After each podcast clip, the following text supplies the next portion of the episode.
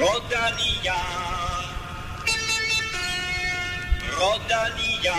Philipson goes on the left-hand side. Mark Cavendish, the Manx missile, matches Merckx. thirty-four wins in the Tour de France.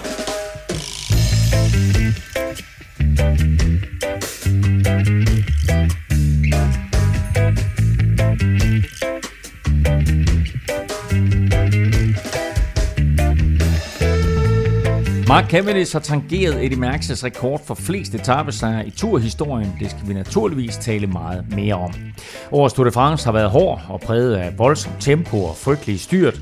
Således har også den første dansker måtte forlade løbet. I dag rammer feltet så Lilleputstaten Andorra inden løbets anden hviledag. Vi kigger frem mod de måske afgørende etaper i Pyrenæerne, og senere i udsendelsen får vi fint besøg. Der har vi nemlig nyprofessionelle Mathias Skelmose med i studiet. Han kan fortælle lidt om holdkammeraten Bauke Mollemaers etapesejr på fjortende etape, og også om sin egen fremtid hos Trek Segafredo. Og dermed velkommen til mine to faste fremtidsforskere, Kim Plesner og Stefan Djurhus. Tak. tak. Kim, Mark Cavendish, mm. rekordholder. Ja, som ventet. Ja, naturligvis. Ja. Det, det er imponerende. Jeg kan høre, der er meget mere i dig til lige om lidt. Til gengæld, Stefan, så er der et spørgsmål, der, der trænger sig på her, og det er, hvor bliver de danske etapesejre af? Oh, ja, det er, det er i hvert fald udblevet for nu. Jeg, jeg ved sgu ikke lige, hvor de bliver af. Altså, jeg tror også nogle gange, så skal man tænke på, vi, vi havde virkelig regnet med, at der ville komme øh, et par stykker, måske endda, men øh, det er ikke lige flasket sig, og så tror jeg også bare, at øh, det er lidt sværere at vinde en etapesejr i Tour de France, end øh, man lige tror. Øh, men altså, jeg tror stadig, der, der er stadig håb. Altså, vi har Jonas Vingegaard med i klassementskampen, øh, som også skal tage en etapesejr hvis, øh, på en af, på en af bjergetaperne, og Fuglsang er måske stadig lidt et spil. Jeg synes Kort, han har, han har vist tænder, men, men nogle af de andre, nu ved vi, uh, Mads Pedersen har haft det hårdt, Søren Kragh, han er udgået med, med hjernerystelse-symptomer, og ja, der, der, der, sådan er det jo for, for mange rytterne. Der, der sker ting og sager. Vi har stadigvæk en øh, sjovt etapper og håbe på, at øh, det bliver til en, øh, en dansk etappesejr, men øh, der begynder sådan at, hvad skal vi sige, vi begynder at løbe, løbe lidt tør for, for muligheder. Mit navn er Claus Elming. Du lytter til Velropa Podcast, præsenteret i samarbejde med HelloFresh og Oddset fra Danske Spil. Velropa Podcast præsenteres i samarbejde med Oddset fra Danske Licensspil. Husk, at man skal være minimum atten år og spille med omtanke. Har du brug for hjælp til spilafhængighed, så kontakt Spillemyndighedens hjælpelinje Stop Spillet eller udluk dig via Rufus. femtende etape er i fuld gang, og den kunne altså godt gå hen og blive sådan rigtig interessant set med danske øjne. tredive mand er i udbrud, deraf tre Jumbo-Visma-ryttere. Så øh, måske planlægger Jonas Vingegaard et, et angreb. Øh, nu må vi se. Vi vender tilbage til etappen og taler om den sidst i udsendelsen. Vi skal også have afsluttet kvindernes Giro d'Italia og øh, kigget på de seneste kontraktforlængelser. Og øh, som altid her en lille opfordring. Hvis du vil være sikker på aldrig at gå glip af et afsnit, så husk at abonnere på Velropa Podcast. Det gør du på Apple Podcast, SoundCloud, Spotify eller hvor du nu lytter til podcasts. På den måde der får du automatisk en notifikation hver gang vi udgiver en ny episode. Tak til alle jer, der støtter på tier punktum d k. Vi trækker lod om den næste Velocio præmiepakke og en øh, Velropa Cup lidt senere. Og øh, så lidt usædvanligt i dag, så begynder vi med quizzen. Og det står jo enogtyve enogtyve i helt lige her midtvejs i året, og dermed også midtvejs i quizzen. Øh, Kim, du har serveretten. Men der sker ja. jo faktisk det i dag, at Mathias Skelmose kommer på besøg lidt senere, så han får faktisk lov til også at svare på quizzen. Der er ja. et point på spil for hver af jer, toogtyve for Mathias Skelmose. Okay. øh, spørgsmålet er ret simpelt, fordi jeg ved jo, Kim, at, øh, at det skulle jeg faktisk have spurgt om i starten. Bauke for pokker. Bauke ja, ja, ja. vandt en etape. Du må være en glad mand. Ja. Ja. Nej, jeg, jeg er ikke lige så glad som sidst han vandt en etape i Tour de France, fordi der havde jeg forudset det og givet et spiltip på det faktisk til ja. halvtreds firs stykker eller sådan noget. Hvorfor har du ikke gjort det den her? Ja, men det ved jeg heller ikke, og, og, og dengang der kan jeg huske, at jeg ramte både Roglic og Bauke i samme tur til ja. sådan noget, ja, om, mellem, mellem halvtreds og hundrede eller sådan noget, og der var flere, der, der skrev og takkede og for sommerferien og sådan noget, ja. øh, fordi jeg havde sikkert om det. Vi øh, klap på skulderen. Det, øh, klap mig selv på skulderen, ja. ja. Så, øh, så, så den var lidt sjovere for mig, men, øh, men det er altid sjovt, når Bauke vinder, synes jeg. Ja. Og det var sjovt, at uh, Shram gav ham en hilsen. Nå, gjorde de det? Ja, de skrev jo et eller andet fucking great eller sådan noget til ham, fordi han har jo lavet den der famøse fucking Shram, der han ikke kunne få sit, uh, Nå, sit, okay. uh, sin gruppe til at virke der. Så, uh, de så det var meget godt. De havde med deres uh, skifter i en periode. Ja, det havde de. Okay, jamen Nå. spørgsmålet går på Bauke. Åh oh, gud. Ja. Og han har det, været med i vores podcast også. Jo. Han har været med i vores podcast, det har han, ja. ja. Øhm, spørgsmålet er ret simpelt. Mm. Det er, hvor mange gange har Bauke Mollema været i top ti i Grand Tour-sammenhæng? Sammenlagt. Altså ikke, ikke etaper, men Nej.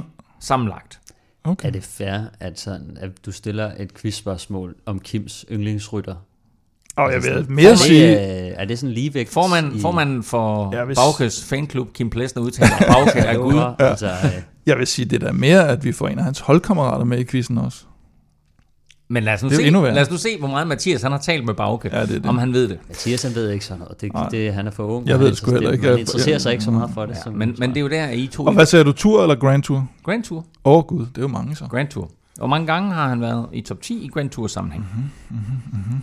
Er spørgsmålet forstået? Ja, det tror jeg. Ja, ja. Det er du er tredje vælger i dag. Så har jeg kun én ting til jer to, og dig, der sidder og lytter med. Lad nu være med at google.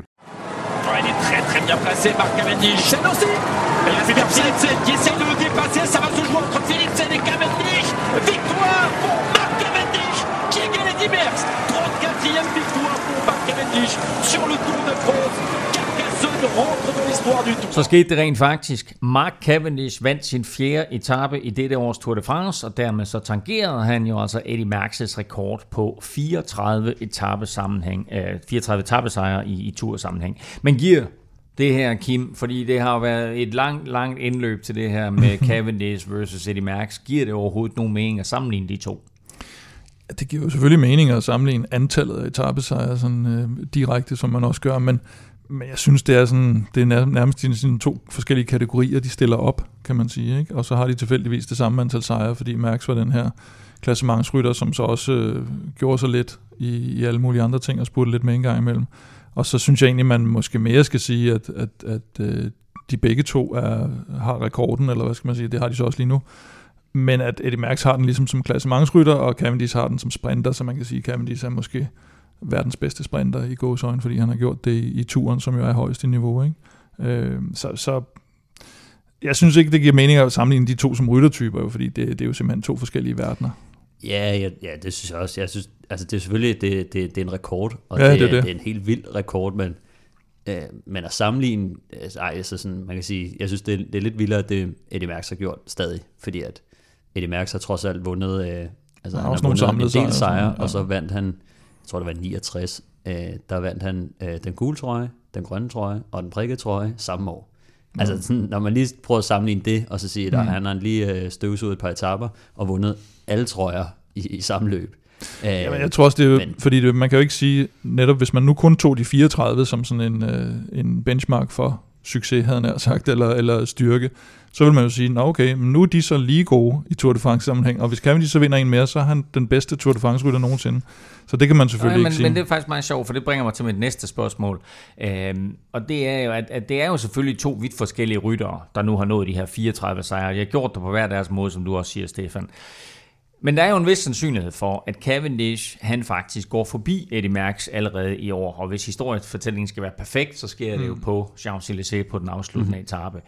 Men hvordan harmonerer det med hele den historiske fortælling om Tour de France, at det pludselig er en sprinter, og ikke en decideret bjergrytter eller klassementsrytter, der har flest sejre?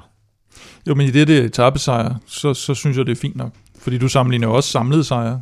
Og der, der, der har de så deres kategori, kan man sige. Der sammenligner du Merckx, Anquetil og, og Indurain og Froome og, og Lance og hvad, hvad du ellers sammenligner der endnu. Øh, så det er jo fint, så der, der sammenligner man dem lidt. Men, men det der er her, det er jo så, at det, det, det mixer lidt i alle mulige kategorier og typer og, og hvad ved jeg. Det samme i Giroen, der er det jo også, øh, jeg tænker, det måske er, hvad hedder ham der, sprinteren, jeg kan ikke engang huske, hvad han hedder, eller om det er Bartali, der har, jeg ved ikke, hvor mange etapesejre. Altså Cipollini eller hvad? Ja, Cipollini har også, men øh, Binder, tror jeg virkelig, er ham, der har flest, øh, uden at der er nogen, der hænger mig op på det. Men, men man kan jo ikke sige, at, at selve antallet af etapesejre gør, at man er den største øh, Tour de France-rytter eller Giro-rytter i historien som sådan. Det er, det er ham, der har vundet flest etaper, og etaper er jo meget sprinter, kan man sige, så det usædvanlige her er næsten, at det er Eddy Merckx, der blander sig i, i en kategori, som normalt er forbeholdt sprinterne, fordi han netop var den der kannibaltype, han er. Fordi det ville egentlig være naturligt, at det er en sprinter, der ligger, der ligger nummer et i det klassement. Så det er måske ja, faktisk mere imponerende, at det mærkes noget fireogtredive sejre, end at Cavendish har gjort det? Absolut, fordi hvis han havde kørt som, som øh, for eksempel Indurain, som jo mange gange forærede etaper væk, fordi han så godt ville skabe gode alliancer og gode venner, og ikke, øh, og ikke ligesom tage det hele. Hvis han havde kørt på den måde, så havde han jo ikke kommet i nærheden af, af det antal etaper, men, men han, øh, han, tog, øh, han tog godt for sig retterne, og så, øh, og så kom han derop. Så, så det vil jeg egentlig sige, at, at, at normalt vil man jo sige, at flest etapesejre, det, det burde ligge til en sprinter. Men jeg synes også, at det, det Cavendishs antal etapesejre i Tour de France gør også, at han er den bedste sprinter nogensinde. I ja, men det vil jeg også synes. Altså, det er det, man kan bruge den her til også. Ja, og man kan sådan, det er svært at samle. Altså, jeg synes bare, at Tour de France etapesejre er et godt sådan... Altså, det, det er meget godt sådan, som at, at måle folk på. Man kan sige, øh, Sagan har vundet syv grønne point, tror jeg, mm. men han har vundet øh, en tredjedel øh, etapesejre i Tour de France. Jeg tror, han er på tolv. Så det er sådan, jeg synes, at Cavendish er klart øh, den, den bedste sprinter nogensinde. Jeg, jeg tror, jeg også, jeg tror faktisk, at Mørke også sagde det, øh, efter øh, sejr nummer fireogtredive, han sagde, øh, Eddy Merckx er verdens bedste cykelrytter gennem tiderne, Mark mm. Cavendish er verdens bedste sprinter. Ja. Øh, jeg vil gerne spille et lydklip for jer. Det er fra vores turoptakt, hvor jeg stillede jer sådan til sidst, der stillede jeg sådan en, en, en stribe forskellige spørgsmål om ting, der kunne ske i turen. Blandt andet så stillede jeg jer dette spørgsmål. Sidste spørgsmål går naturligvis på Mark Cavendish. Han har tredive sejre. Eddy Merckx' rekord er fireogtredive. Er det realistisk, at Cavendish henter ham? Nej. Nej. Nej. Kæft for, tak for jer. Kæft for ikke kedelige. Hvad skete der helt præcis der? Jeg stiller jer et simpelt spørgsmål. Ja. Det var Kim, der siger nej, ikke? Jeg tror, der var vist et dobbelt nej for dig, var der ikke? Det var uh, Kims ekko. Ekokammer. Øh, ja, hvad skal man sige? Nej, jeg tror ikke, jeg tror faktisk ikke, der var så mange ud over dig, der havde troet på det. Inden turen. Inden turen. Nej, jeg vil også sige, jeg vil også sige, øhm, og det skal ikke, det skal ikke være sådan for at tage det fra Cavendish, men vi så Caleb Ewan udgå tidligt. Ja. Øh, Sagan, han var også ramt. Øh, Tim Merlier trak sig.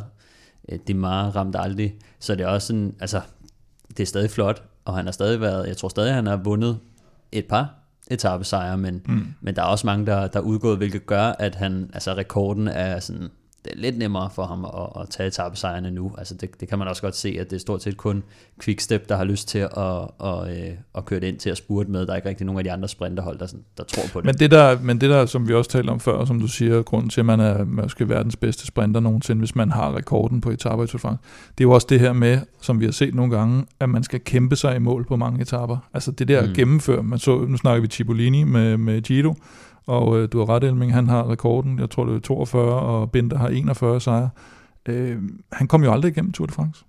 Og mm. det, det viser jo også lidt om, at det er fint nok, så han har de her toogfyrre i Giroen, men det er noget hårdere at komme igennem Tour de France. Så det, at man lige lægger det der, at du skal have trods alt en vis form for råstyrke, for at klare mm. den, det, det synes jeg også gør, at okay, så, så er man sgu den bedste, når man, når man tager dem i turen, ikke? Og det seneste, der er sket i dag, som vi også vender tilbage til, det er, at Nacer Bourani også har forladt løbet. Han er udgået her på dagens femtende etape, og Cavendish ligger altså nede bagved. Man må ikke Quickstep de på en eller anden måde for at hjælpe ham i mål. Så det er jo også en del af fortællingen, at de jo, er i stand til. Mads P, og... øh, Mads P, kan man sige også, øh, har jo heller ikke... Han blev altså toer på, på to etaper sidste år, ikke? Og, mm. og vi tænkte, nu, nu kører han sig i stilling som, øh, som supersprinter, også fordi... han i foråret måske ikke har set så godt ud på, på bakkerne, og man tænker, okay, så, så er det det. Wout van Aert har kørt med i en enkelt, tror jeg, øh, masse spurt. Ja, og ellers faktisk, og blev nummer to. Men, øh, ja, blev ene, nummer to. Det er kun den ene, man så ham. Ja. Og vi så fik aldrig opgøret mellem øh, Caleb Ewan og Mark Cavendish. Den spurt, hvor Caleb Ewan udgår, der sidder Mark Cavendish, der har han taget det stille og roligt den dag, mm. kommer i, i mål sammen med feltet. Sagan og Caleb Ewan øh, kører sammen. Caleb Ewan udgår umiddelbart efter, så vi har ikke set de to okay. imod hinanden på noget tidspunkt i den her tur. Så lidt som du siger, Stefan, altså, så øh, øh, har feltet været en lille smule decimeret i forhold til, hvad et normalt sprinterfelt er i Tour de France. Især at tage betragtning af, at der jo principielt er otte flade etaper, altså otte etaper, man kunne kategorisere som sprinteretaper i den her tur. Øh, nu har Mark Cavendish altså nappet de fire, og dermed er han oppe på fireogtredive, tangerer som sagt Eddy Merckx' rekord. Nu til selve etappen, og jo ikke mindst, hvordan sejren kom i hus.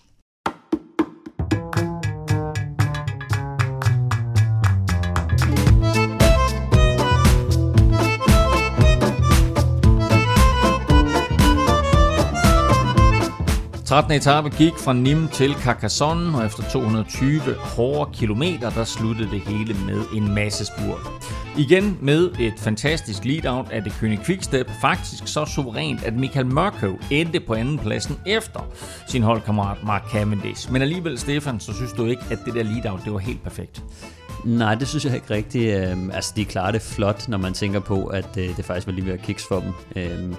Man kan se, at, øh, at Asgren øh, sidder på fronten på et tidspunkt og taber faktisk lidt fart. Øhm, det, det, det ser ikke super godt ud for dem lige der. Og jeg, og jeg ved ikke, øh, mig og jeg og Kim har jo snakket lidt om det, om, om det var fordi, de, det var planen, at han skulle holde til x antal meter før stregen, eller det her sving, der var til sidst, man kunne se, han, han, han trak ud i, men man kan også se på, om han er faktisk lidt i krise, han kigger sig lidt tilbage, vil måske gerne slå ud, men gør det ikke rigtigt.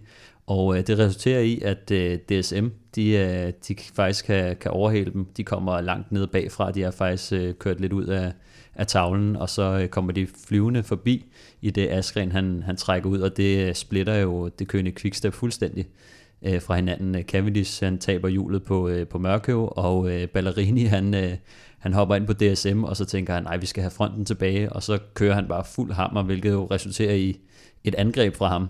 Øh, Og, øh, og der synes jeg bare, altså hatten af for, for Mørkøv, den måde han, han kører. Og der ligger Ballerini jo ti femten meter ude foran alle andre. Ja, fordi at, at Mørkøv, han ser Ballerini, han kører øh, måske lidt for tidligt, eller måske lidt for voldsomt, fordi at, øh, jeg tror, at Mørkøv, han er, han er meget bevidst omkring det der med, at det nytter ikke noget at levere sprinteren fuldstændig færdig i fronten.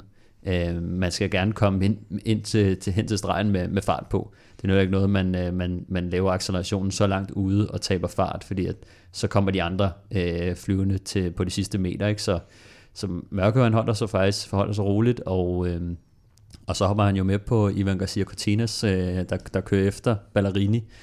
Og øh, Mør, øh, hvad hedder han, Cavendish, så når at finde hjulet på, på Mørkøv igen, så det, er sådan, det var ligesom om, at det... det Det var lige ved at gå galt for dem, og så når de alligevel lige i sidste øjeblik og, og samle sig, øh, og, øh, og så leverer Mørkøv. Men det, genial, det, det geniale lille træk, det må være det der med, at Mørkøv, han ikke kører med Ballerini, men siger, hey, altså han er så rutineret, han ser den der situation, altså der, de, de kører med tres i timen, der er fire hundrede meter til mål, og alligevel så har han altså isvand i blodet, ja.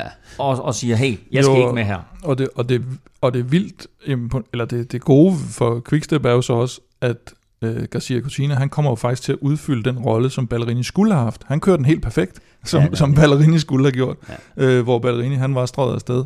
Så, ja, det var også, og det er jo Mørkøv, der, der bruger ham på ja, den måde, præcis. Kan man sige. Det var jo ikke meningen, at han skulle gøre det, nej, men nej. Øh, det er Mørkøv.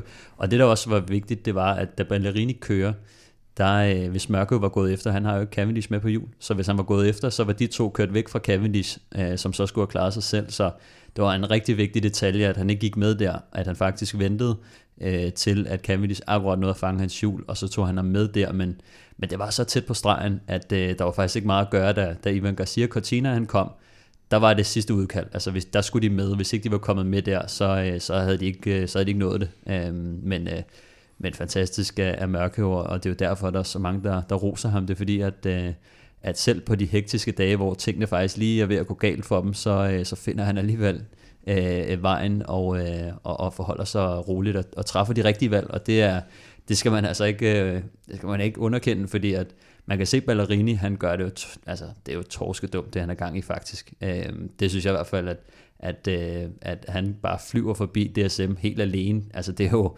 Det er jo ikke sådan, man skal, man skal levere en sprinter, så, så ja, det, det er godt, de har Mørke i hvert fald. Og han fik også masser af roser, både fra den danske, men også faktisk fra den internationale presse efter det her, og også i forbindelse med, med Mark Cavendish sejr her, i det hele taget de fire sejre, han har vundet Cavendish. Men en ting, jeg tænkte på, det er Mørke, han rejser sig ikke op sadlen, han bliver siddende, og han kører, hvad ved jeg, tres til femogtres km i timen med Cavendish på hjul. Og så trækker han sig en lille bitte smule Marco, altså kunne han ikke godt have vundet den etape? Altså er han ikke, altså her, og jeg ved godt, at, at der er større perspektiv, der hedder Mark Cavendish skal have rekorden og, og blive historisk, men han kunne have vundet en etape, Michael Marco, eller hvad? Altså det er meget uselvisk. Ja, nej, det, det, det sådan ser det faktisk ikke rigtigt. Altså jeg tror, at øh, da han først kører efter der, øh, der handler det om, at han skal forbi øh, Ivan Garcia Cortina, og, og det er en Quickstep-rytter, der skal vinde, og Mørke, han bliver nødt til bare at, at køre efter, og så må, hun, så må han tro på, at Cavendish han, han kommer på et tidspunkt. Men øh, i det øjeblik, der, der, der tænker jeg, at altså, han, han bliver nødt til at, at komme forbi de andre. Og så, øh, så fordi at han kan ikke vide, om Cavendish kommer forbi, eller om det er Jasper Philipsen, der kommer forbi, hvis han nu ikke træder de sidste meter hjem. Så kan det være, at øh, Jasper Philipsen kan lige komme flyvende og to etapesejren fra dem. Så i den situation, så bliver han nærmest nødt til at, at køre til stregen. Øh, og så er det jo bare, altså kan man sige, historien øh, gør jo resten på den måde, at Cavendish han, øh, han alligevel lige når at kaste cyklen forbi, ikke? Men, men øh, det, det blev tættere, og Mørke kunne godt have vundet den, hvis Cavendish ikke lige havde haft øh, det sidste i benene, eller havde mistimet den lidt. Jo, og man kan sige, hvis, øh, hvis de havde byttet om på rollerne, og Cavendish havde ligget foran Mørkøv til sidst og kørt lidt om fra ham, ja, så kunne Mørkøv nok godt have vundet etappen, ja. Ikke? Altså hvis det var meningen, han ja. skulle, skulle... Men jeg, jeg vil også sige... Nå, nu tænker han sig selv tror, tror, han bliver toer, Mørkøv, ikke? Altså, øh, altså jeg ved godt, at Cavendish han overhaler ham til sidst og tager sejren, men, men altså, du griner også lidt af mig, da jeg, da jeg, da jeg foreslog det her, ikke? Med, ja. At Mørkøv, han kunne have vundet. Nå, nej, men det er mere, hvis han, altså, hvis han nu havde taget sejren fra ham, mm. og han godt kunne se, at Cavendish kom og sagde, ej, den napper jeg lige. Så, så han havde, havde kastet været, cyklen, så, så. De havde ligget side om side, og han havde kastet cyklen. Så havde den været ah, lidt af krise, ikke? Så god, ikke? Men, så, men, nå, ja. Han ville ikke have, han skulle have den øh, rekord alligevel. Men jeg vil også Ej, sige, det... i forhold til øh, Mørkøv, at han kører den siddende, det er øh, faktisk øh, ret normalt for ham. Øh, han, øh, han har en eller anden vanvittig evne til at, at kunne træde og spurte øh, siddende. Øh, det er faktisk meget fantastisk. Han har, han har gjort det meget øh, inde på banen også. Det er måske også der, han har lært det i virkeligheden. Øhm, det der banetråd, han har. Øhm, han, han, kan, han kan virkelig køre stærkt øh, siddende. Jeg har, jeg har også selv tabt en spurt til ham. Øh, mig og, og Mads Wirtz øh, sad på dæk af ham øh, i et gadeløb, hvor at han åbnede den tre hundrede meter udefra siddende. Og øh, både jeg og Wirtz, vi, vi rejste os op og spurtede, og øh, han tog bare meter på os øh, siddende, så der var ikke rigtig noget at gøre. Det, det siger bare noget om, at den acceleration, han, han har, og den spurt, han har selv siddende, den er, den er ret vanvittig. Nogle gange så foretrækker han bare at, at køre den siddende, og det kan også godt være smart, fordi at hvis man kører siddende, så tager man mindre vind og mere aerodynamisk. Og, øh... Man vinder, man er Caleb Ewan, og så nærmest ligger sådan ja. Helt ud over styret. Ikke? Jeg ved, når det bliver forbudt, den måde, ja. Sprinter på. Men, øh, men altså endnu, endnu en imponerende øh, sejr af Mark Cavendish, øh, og meget, meget flot iscenesat selvfølgelig af, af Michael Mørkøv. Øh, Etappen her er som sagt på to hundrede og tyve kilometer, og vi var lidt i tvivl om et udbrud får lov til at køre, og vi var lidt i tvivl om, om det König Quickstep ville eller var i stand til at kontrollere etappen, men det var de sådan set. Et forholdsvis ufarligt udbrud fik lov til at sejle væk, og selvom man kan sige, at der jo ikke sådan kom den store sportslige dramatik på vej ind mod Carcassonne, og vi fik hele den her historiske forløsning til sidst, så skete der jo desværre igen et stort styrt, som var fuldstændig vanvittigt, med altså flere rytter, der ryger ud over en, en ja, ud, ned i en grøft. Altså, det var lidt svært at se endda, hvor langt der var ned, men vi så bare rytter, der sådan stille og roligt blev samlet op og, og klatrede op ned fra den der kløft, de røg ned i. Øhm, og det fik også konsekvenser med danske øjne, store konsekvenser der for Søren Kragh.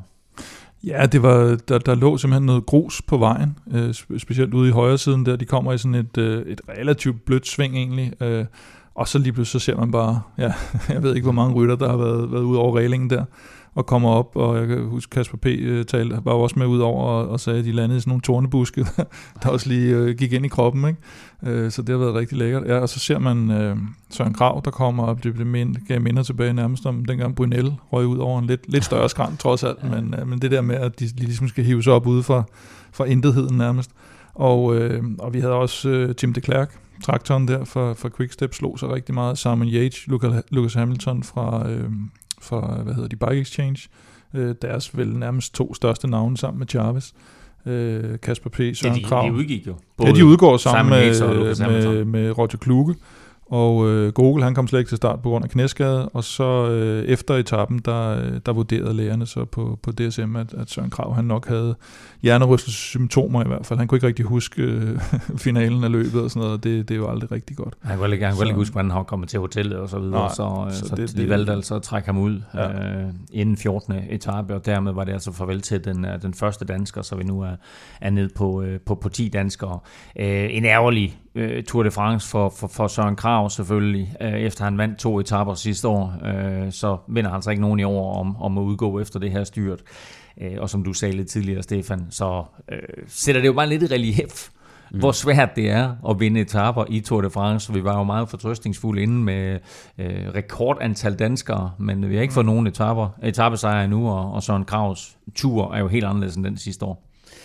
Ja, helt vildt, og man kan sige, at hans, selve hans sæson har også været lidt anderledes, ikke? Og jeg tror bare, at, at man skal tænke over, selvom det er gået så godt for, for danskerne, så, så er det noget andet, når man, når man står i et løb som, som Tour de France, hvor at alle de bedste er til start, øh, uden undtagelse nærmest, og øh, alle har, øh, har, har forberedt sig som, til Tour de France som det vigtigste løb på, på kalenderen nærmest, ikke? Så, så der er bare meget få, der, øh, der det er ligesom at komme igennem nåleåret, og, og alting skal bare stå øh, knivskarpt, og, og, og stjernerne skal stå rigtigt, hvis man skal, hvis man skal vinde etapesejr, så Så det, det er bare lidt svært, ikke? Og, og så specielt med, med i år, synes jeg, det har været mange styrt, øh, meget sådan øh, nervøsitet i, i starten, og øh, det, så, ja, sådan er det bare, men sådan er det tit.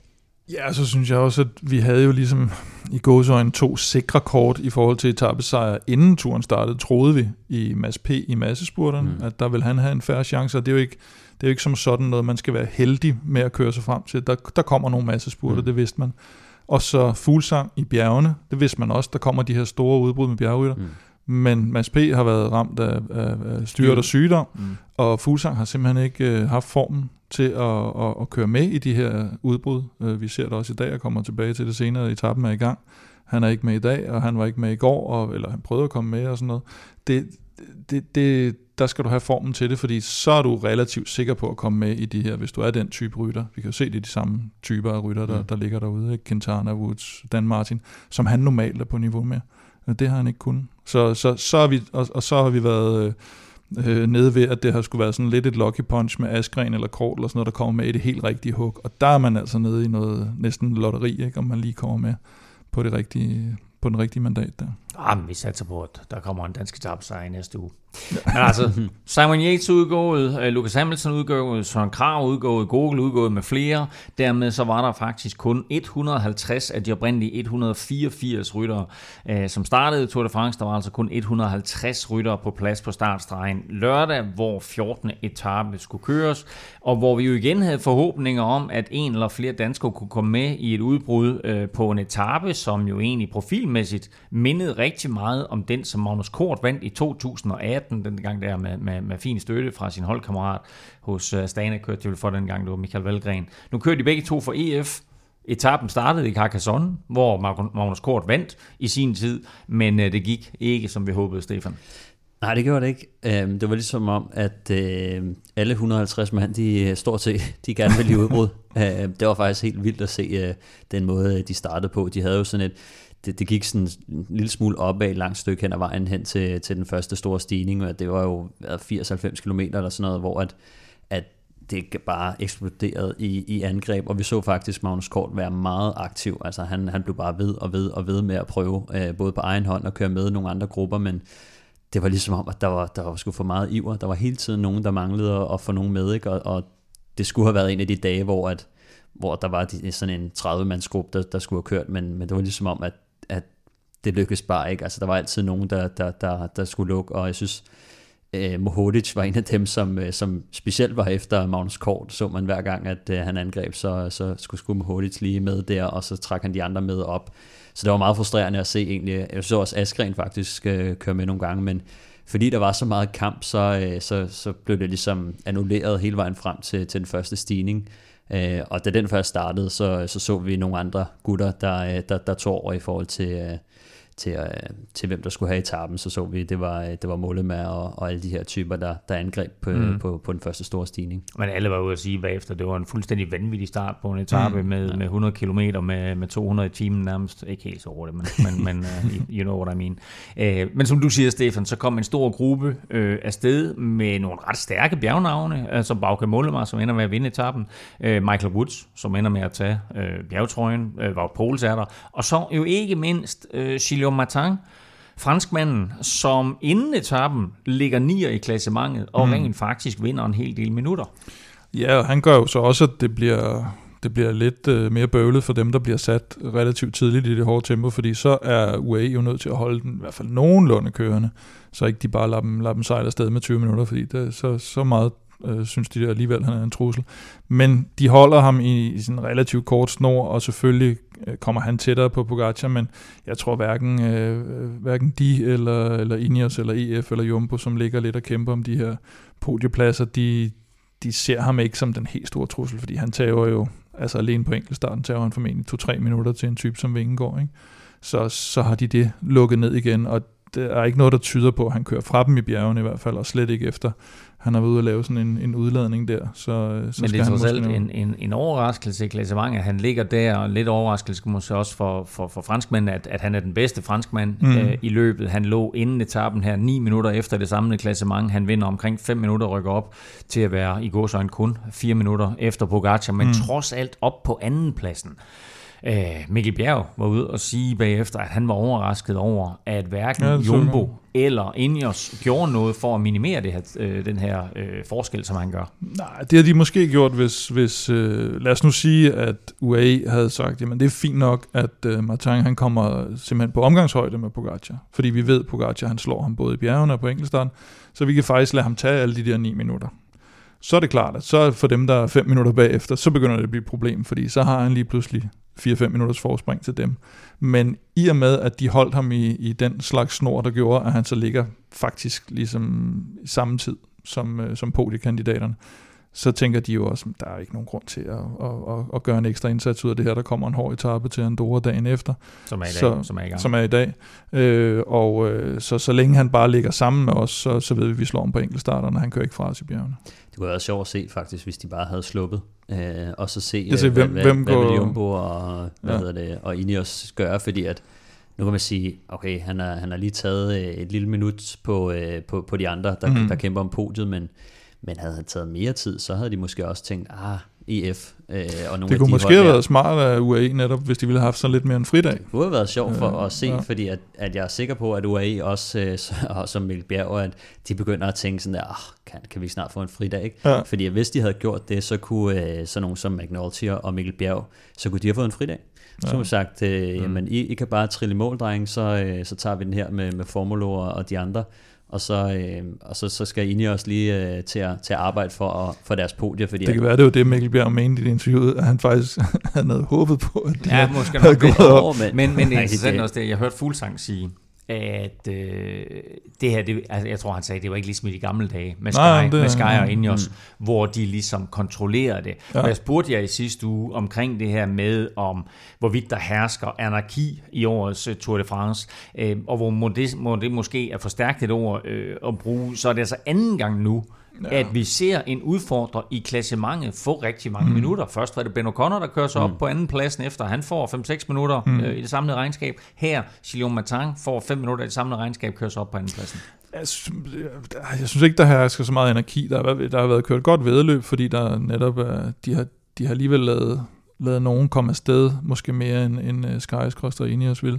Men jeg synes godt, man kan se nogle gange, at de måske er lidt mere urutinerede som hold, som vi også har talt om. De, de har ikke den der rutine i at styre løbet øh, med hård hånd. Så nogle gange så bliver de lidt i tvivl om, hvad de skal gøre. Der var også en episode i, tidligt, tidligt i turen, hvor de også kommer lidt på bagkant. Øh, men jeg tror egentlig nu, øh, virker det også som om, synes jeg, når man, når man ser updates fra rytterne og sådan noget, at de, de har fået den der team spirit, og de, de kæmper godt sammen, og de, de vil virkelig det her, og jeg tror, de koncentrerer sig måske bare lidt meget om sig selv, hvor mm. de andre hold måske koncentrerer sig mere om, om løbet og deres rolle, kan man sige, hvor de er sådan lidt, jamen så længe vi selv har styr på det, så er det ligesom det, vi kan overskue og styre. Så må I andre, altså så må, så må der nogle andre, der må, der må tage de der kampe, der kommer derude. Men der, der er også det med, at U A E, de forsvarer øh, førstepladsen.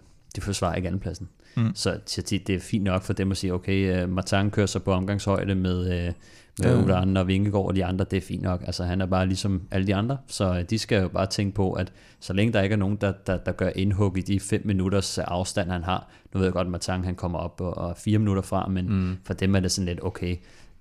De regner måske også lidt med, at han får samme omgang som Ben O'Connor, hvor at han har kørt en, en, mm. en hård etape, og så, så taber han sgu nok tid øh, en af de andre dage, og han er ikke en lige så stor trussel som en, som en Vingegaard, som en øh, Ulan eller, eller Carapaz, så Så for dem er det også bare at tænke sådan, men selvfølgelig kan de godt tænke sig, at de andre, de, de, de hjælper lidt i, i føringsarbejdet, når der sidder sådan en franskmand derude og er ved at tage en podieplads, men, men de tænker jo bare, jamen så længe han ikke gør indhug på, på det forspring, som, som øh, Pogacar har til de andre, så er det fint nok. Pogacar ligger der øverst, og så ligger der ni ryttere, sådan cirka i størrelsesorden fem til ti minutter efter, øh, og øh, vi ved, hvordan det der samlede regnskab, det ser ud om cirka en times tid, helt så langt i podcast-tid er det ikke, så du får det at vide her mm. sidst i udsendelsen, hvordan, øh, hvordan stillingen ser ud.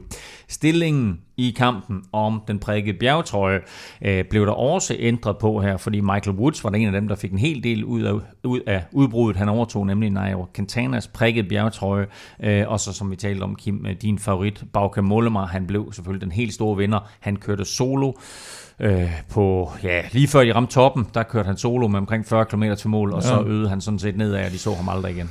Nej, og det kan undre lidt jo, når man... Øh Nu har vi i quizzen et spørgsmål om, hvor mange gange han har kørt i top ti i, i Grand Tours og sådan noget, og han har jo altså lavet store resultater og Lombardiet rundt, og jeg ved ikke hvad. Øh, det, det er mærkeligt, at man, at man i går så en lader sådan en kapacitet køre, når man ved, hvad det er, han kan, kan finde på at lave. Og det, det ved jeg sgu ikke, om det, hvad, det, hvad det egentlig skyldes for de andre, for det er jo rutinerede navne, der sidder der, ikke? Måske skyldes det lidt det der med... forskellige interesser, og så har lige været lidt fokus på bjergetrøjen, og hvem skal så egentlig gå op og tage det ansvar og få, få lukket ham ned, og så bliver det jo sådan noget miskmask, hvor de, hvor de ikke rigtig får det gjort, og så lige pludselig så er det bare for sent. Og så er han jo holdbar af helvedes til, ja, først, og, og, ja og, og, og det er han også set over tre uger, fordi han ja. kom jo ind der lige umiddelbart efter Wout van Aert på Mont Ventoux-etappen, øh, og her der vinder han altså fjortende etape, så et øh, godkendt Tour de France for, for Bauke Mollema og for Trek øh, indtil videre. Vi skal tale lidt mere Bauke senere, men det gør vi altså først, når hans holdkammerat Mathias Skjelmose kommer i studiet. Mathias, han kommer, han er ude på en træningstur i øjeblikket, så han kommer ind, når han er færdig med det.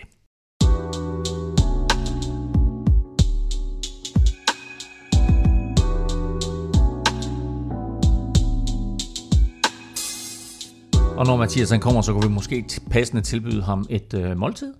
Lavet med? Et måltid mad. Et måltid mad. Et, øh, hvad sagde jeg?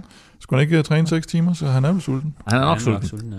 Og det fede det er, at vi jo har et samarbejde her under hele Tour de France med Hello Fresh, så vi er glade for igen at kunne sige Hello Tour, fordi de er fast partner her under turen, og det er de med et rigtig, rigtig godt tilbud til dig. Du kan prøve fire uger nu med en rabat på syv hundrede og femogtyve kroner, så gå ind på hello fresh punktum d k og brug koden HelloTour. Det er HelloTour i et ord, altså hello på engelsk, og så tour ligesom i Tour de France i et ord. HelloFresh er som bekendt måltidskasser med sund og varieret kost, masser af muligheder, perfekt til cykelryttere. Og Stefan, hvad har du planlagt, du skal have at spise i aften? Vi skal have halloumi tacos med avocado-dressing og karamelliseret rødløg og oregano. Fedt. Oregano.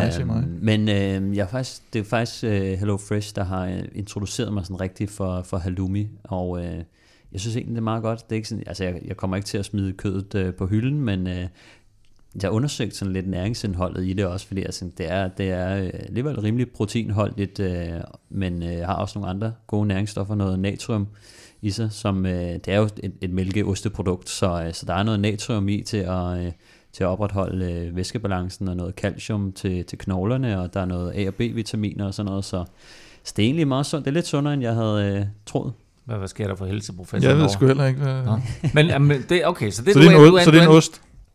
Det er en, ja, den, det er en, den sund ost. En sund ost. Men prøv at de har jo masser af de der, eller ikke masser, men der er der en del varianter med noget halloumi og så videre. Og jeg skal, jeg skal da have halloumi-burger i, i næste uge, så det bliver, mm. det bliver rigtig fedt. Øh, og det skal jeg faktisk i sommerhuset, Kim. Mm. Og der kan man jo få Hello Fresh op her i sommerperioden. Har du fået skiftet adressen så? Det har jeg faktisk. Man skal huske at skifte i, i et stykke tid før, ja.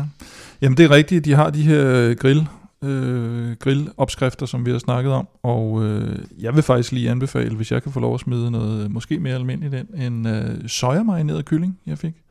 Okay. Det, jeg ved ikke, om det er for normalt til Nej, men at have med i udsendelsen. Den er faktisk, den er faktisk rigtig god, så jeg har fået den i den her uge. Den er virkelig, virkelig god. Ja. Og, og netop det der med, at man, øh, at man, man får de her små portionsanretninger, ikke? Så man øh, ikke skal til at op i supermarkedet og købe sådan en familiepakke eller andet, og det den og datten, og så har man alt muligt lort liggende i fire uger efter, som man ikke får spist. Ikke? Det, det synes jeg bare er vildt fedt. Altså. Der er ikke, øh, altså jeg, jeg vil sige det på, at jeg er blevet stor fan af HelloFresh, så jeg håber, at I har lyst til at prøve det derude. Øh, når du støtter HelloFresh, så støtter du altså også øh, Velropa Podcast. Husk, at de har det her tilbud nu. syv hundrede og femogtyve kroner i rabat den første måned får du, og det gør du altså med koden HelloTour. Øh, du kan godt finde det her tilbud andre steder, men bruger du koden HelloTour i et ord, så støtter du altså Velropa Podcast. Du må meget gerne dele koden med venner og bekendte. Gå ind på hellofresh punktum d k og brug koden HelloTour. femte etape er nu kørt færdig. Resultatet får du lige om lidt, men først der er vi glade for at kunne byde velkommen til Mathias Skjelmose. Du sidder her i fornemt gult Trek cykeltøj. Fedt at have dig med. Tusind tak. Jeg er glad for at være med. Øh, du er lige kommet ind fra en lang træningstur. Hvor, hvor langt har du været omkring? seks og en halv time. Okay. Øh, lige under to hundrede og tyve. Så. Lige under to hundrede og tyve meter? Ja. Okay, lytter I efter derude? Det er sådan en stille og rolig dag for dig, eller hvad? Nej, det var egentlig længere tur. Jeg havde koben, så jeg gør lidt ekstra. Okay, hvor, hvor bringer sådan en tur derhen? Åh, oh, det var en lidt kedelig tur. For jeg havde nogle intervaller, som jeg skulle køre i modvind. Så det var lidt frem og tilbage, højre og venstre. Og så lige vest om Roskilde, og så okay. Hjem igen. De der intervaller i modvind, det minder faktisk lidt om afslutningen på dagens etape. Hvad, hvad, hvad, hvad forbereder du dig til lige nu? Øh, jeg skal ned og køre Tour de Lang øh, her i slut juli, og så skal jeg køre Danmark rundt, øh, hvor Danmark rundt bliver mit hovedmål i efterårssæsonen. Hvordan ser du det løb? Jeg har aldrig kørt det før, men jeg glæder mig helt sindssygt. Øh, det virker som om, de har gjort det lidt ekstra hårdt i år, både med noget chance for sidevind, og så Vejle-etappen, og så en rigtig hård afslutning i Kalundborg. Og så glæder mig til at køre enkeltstart i, i København. Det, det tror jeg bliver meget sjovt. Jeg tror, der er mange øh, danske cykelfans, som, du ved, vi har jo simpelthen så mange danske rytter, der kommer frem i øjeblikket, ikke? Altså øh, Askren, Søren Kragh, øh, Mads P., din holdkammerat, øh, øh, ja, der er masser. Men jeg tror, at du for alvor kom på folks læber, da du blev nummer seks der i U A E-tur, øh, sammenlagt øh, tidligere på året. Altså en vanvittig flot præstation. Hvad, hvad skete der lige der? Jo, altså det, det hele var, var lidt held og en nok god forberedelse. Uh, jeg vidste godt, jeg bøvlede med varmen, så jeg havde varmetrænet meget hjemmefra, hvor jeg havde siddet i en kælder, godt skruet op for varme på home trainer med vintertøj, uh, lignede en idiot. Uh, men det havde forberedt mig godt, og så var jeg vågen på et tidspunkt, hvor andre troede, der blev kørt bonusspurt, uh, hvor Quickstep så ville køre sidevind, og så, så sad jeg oppe i frontgruppen, og det... Det er egentlig det, jeg hiver den hjem på, og så jeg følger med i bjergene, uden at gøre det store væsen af mig. Ja, men altså, det, jeg synes jo, det er jo det, der er jo flot, fordi vi tænkte, ah, okay, altså lad os nu se, hvor, hvor langt det bærer, men prøv at du bliver seks og sammenlagt.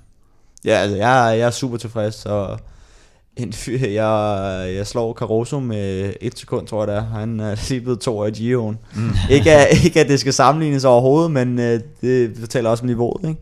Ja, helt sikkert, altså, og du er jo bare, altså du er kun tyve år gammel, ikke? Ja.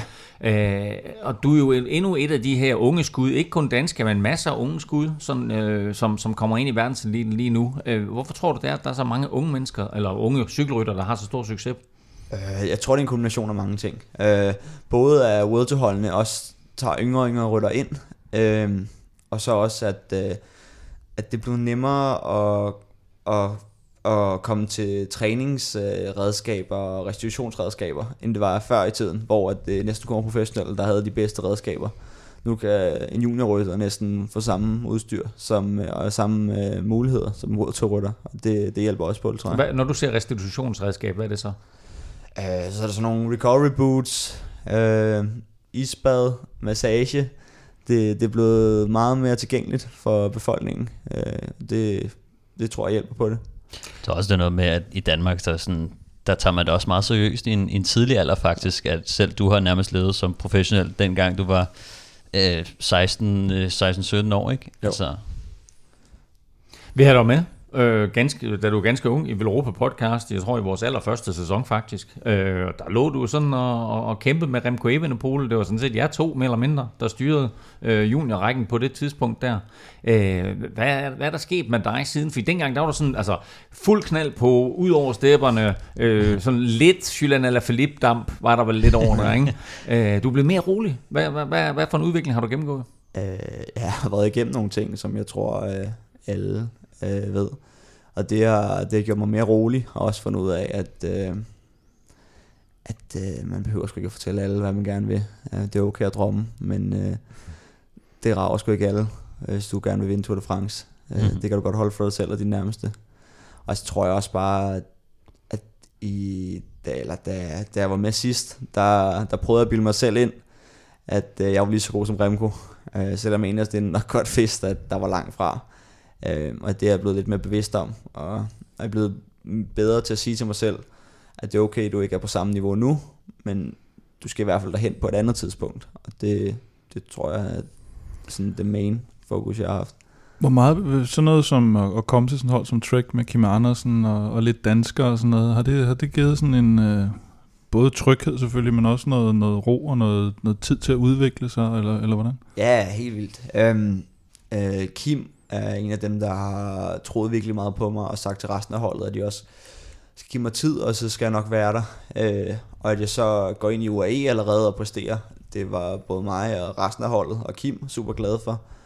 Øh, og det har også givet noget ro. Øh, de har givet mig nogle flere chancer, øh, som jeg også er sikker på, at det er Kim, der har insisteret lidt mere på. Mm. Øhm, Og det, det er det, de gerne vil. Jeg talte med ham her forleden, og der sagde han, at, at vi skulle gøre mig til den nye Vingegaard. Det er jo også det er jo, det er stort at sige, men det viser også, at han har stor tillid til mig. Ja. Og det er jo super fedt at få at vide. Det er også vildt nok, at vi allerede er begyndt at snakke om den nye Vingegaard. Altså, hvad, hvad, hvad Jonas er han, fireogtyve eller sådan noget, ikke? Der var en gang, hvor... At, øh, ja, det var den nye Stefan. Nej, nej. Æh, nej, der var en gang, hvor at, øh, de kaldte Vingegaard den, den, øh, den næste fuglsang. Ja. Og det kan jeg huske dengang, til vi tænkte, ah, okay, ja. Rolig nu. Men altså, øh, han kørte bare pisse stærkt lige pludselig, og så var det sådan...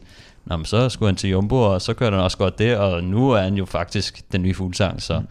Øhm, det, det, det er ret vildt, det kan, det kan gå virkelig hurtigt altså. Altså, hvis alt går vel, så kan Jonas ende højere på turpodiet end Fuglsang nogensinde har gjort. Ja, sådan. Øhm, men altså nu, nu bragte du dig selv op, du ved lidt omkring det der, dine ambitioner på den lange bane, øh, og du sagde selv, du vil gerne vinde Tour de France, altså hvor, hvor, hvor højt tænker du? Eller drømmer du, må jeg hellere sige? Jo, altså jeg drømmer jo det højeste man kan, altså jeg vil gerne vinde Tour de France en dag, øh, jeg siger ikke det skal være næste år eller året efter det, øh, men øh, mig selv og holdet bag mig tror på, at øh, i hvert fald, at der er målet podiet på et tidspunkt. Øh, og det er det, det, vi sigter efter. Øh, om jeg så når det, eller jeg ikke gør, så er det i hvert fald øh, det, drømmen er. Og hvordan reagerer folk, når du siger det? Igen, jeg prøver at lade være med at sige det til så mange. Nej, vi har heller ikke lyttet, og det skal bare tage helt roligt. Kommer til det perfekte sted. Øh, jeg kan jo godt se på dem, at øh, de ikke... De, Jeg ved ikke, de gider ikke rigtig at tro på det. Uh, men det, Jamen, altså, det, må, altså. det må folk selv. Jeg ved, jeg har de folk uh, bag mig, der skal tro på mig, og så alle dem, jeg vender ting med. Uh, og så længe de tror på mig, så er jeg motiveret.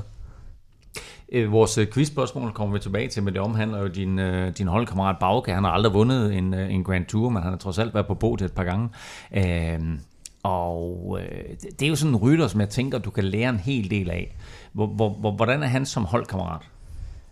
Bauke, han er en meget sjov fætter. Han, øh, øh, han kan være, jeg ved ikke, om man kan sige useriøs, men virkelig ligeglad på bussen og tage det helt øh, laissez-faire.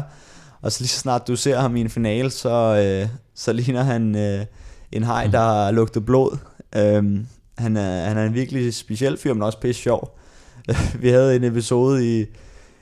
i Bessage, hvor han tager hjælpen af sådan tyve kilometer fra mål, fuld positionskamp, og vi siger til ham, hvad fanden laver du, Bauke? Åh, oh, det er lige meget, mine, mine børn kan lige ikke lide mig. Det lyder lidt om, hvilken type han er, ikke? Øh. Han tog den forhåbentlig på igen. Ja, det var, han, skulle bare, han, han har en tendens med at starte med kasket og tage den af samtlige af de gange, han har taget den på. Øh. Så... Nå, han vandt i øh, han vandt fjortende etape af det her vanvittigt flotte solorit, øh, hvor han hvor han ligger for land fyrre kilometer fra mål. Hvor meget betyder sådan en sejr for holdet? Sindssygt meget. Øh, øh, det, vi kom til Tour de France med et mål om øh, om etapesejr, øh, og vi var tæt på at få Ventoux-etappen. Uh, og så bare at gøre det færdigt i går, det betød sindssygt meget, og også giver noget ro, uh, og jeg er sikker på, at det også motiverer de andre drenge til, at, ja, at de også kan vinde. Når, når, når et hold som, som, som Trek uh, er tæt på der på den der etape, som Wout han vinder, og så de vinder uh, dagen efter, hvad er processen derfra, at man er så tæt på, til at man siger, hey, vi giver det sgu et skud mere? Nå, altså det, det, jeg tror, det var marginalerne, der gør en hel masse, altså det kunne næsten... Uh, Ej, jeg vil ikke sige hvilket som helst andet, men der var mange andre rytter i feltet, der kunne have været med i det udbrud, i stedet for Wout van Aert, og så havde de nok blevet et to på den sap. Så jeg tror også, det motiverer dem, at de netop bliver et to, og sætter folk som Alaphilippe ud af hjulet. Øhm, det vidner bare om, de har super, super form, øhm, så det tror jeg motiverer dem. Super sejr, i hvert fald for Bauke og for Trek, og super fedt, at du er her. Og øh, du sidder som sagt i, i det her meget, meget flotte gule. Er det, det er sådan en speciel gul træningsuniform, I har, eller hvad? Ja, altså det er det, vi træner i. Det er, det er en, en, hvad, en kampagne, hold og kører med at være sikker i trafikken. Mm. Vi kører også med Bontrek, og har lavet sådan en, en baglygte til dagslys, som vi også kører med. Øh, også for sikkerheds skyld, så det, det er ideen bag det. Sådan. Jamen fedt, og øh, hvis du derude sidder og øh, har brug for nyt cykeltøj, så er der jo faktisk en mulighed nu, fordi øh, vi har jo, Kim, øh, den her store sommerkonkurrence kørende, hvor man hver uge i Velropa Podcast, eller hver udgave af Velropa Podcast, kan vinde tøj for cirka tre tusind kroner. Det er fra cykelmærket Velocio. Øh, og øh, det er jo altså alle, der støtter på tier punktum d k, som vi trækker lod blandt, øh, som, øh, som deltager i den her sommerkonkurrence. Tusind tak til alle jer, der støtter, og velkommen til øh, alle jer nye. Øh, husk, at når du støtter på tier punktum d k, så er beløbet valgfrit, og du donerer først, når vi udgiver en ny podcast, og når du så donerer, så deltager du altså automatisk i lodtrækningen om en Velropa Cup, og så det her tøj fra, fra Velocio hen over sommeren. Kim, hvad er der på, hvad er der til øh, udtrækning i dag, lodtrækning? Jamen, det er meget fancy, øh, fancy produkter i dag. Det er Train Short, Bib Short Liner og Radiator Trail Tee. Sådan, sig det lige igen. Nej. Nej, okay. Men øh, så spol femten sekunder tilbage i podcasten, og så kan du ellers gå ind på øh, velocio punktum d k øh, ah, og se helt...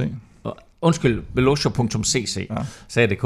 Ja, det gjorde ja, det, er det, næste, det er det næste store. Nej, velocio punktum c c, der kan du se uh, de, her, uh, de her produkter, som der altså er til udlodning i dag.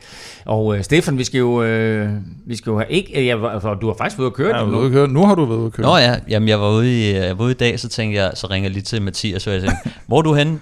Uh, jeg er ude i Råleje, så sådan, oh, så kommer jeg ikke ud. uh, nej, men jeg var ude at køre i dag, jeg var faktisk uh, meget... Øh, overrasket over, at bukserne faktisk er super lækre. Ja. Øhm, de, sidder bare, de sidder bare godt, puden er god, og, øh, og gode øh, seler også, som øh, man slet ikke lægger mærke til. Øhm, det, øh, jeg er det, også meget imponeret over shortsene. Ja, jeg synes, det var virkelig godt. Det er, det er nok bukserne. Det vigtigste, man skal bruge som, som cykelrytter. Det er ja. Et par gode øh, bips. Okay. Sådan. Øh, du finder link til både Velropa punktum d k og tier punktum d k. Jeg skal lige spørge dig, Mathias, har, har du en dunk, vi kan få, eller et eller andet, vi kan få af dig, som vi måske kan udløje øh, i næste uges konkurrence? Ikke med, men jeg kan nok, jeg kan nok godt skaffe en trøje til jer. Ah, det ville være fedt. Ja, så skal jeg bare Stefan til at samle den op på et tidspunkt. Sådan, jeg kommer forbi på ja. Jamen, jamen, prøv at høre, mega fedt. Er det en man til den gule, du har på der så? Det kan vi godt finde ud af. Klasse. Jamen prøv at høre, så har vi en uh, sikker i trafikken. Uh, men det man lige skal tænke på, øh, Mathias kører en ekstra small. Så ja, ja. Det skal ja. være øh, det, vi skal det udtrække bare, en, en, en lille vinder. Man kan, man kan vel sy lidt ekstra tøj i det, så kan man ikke det.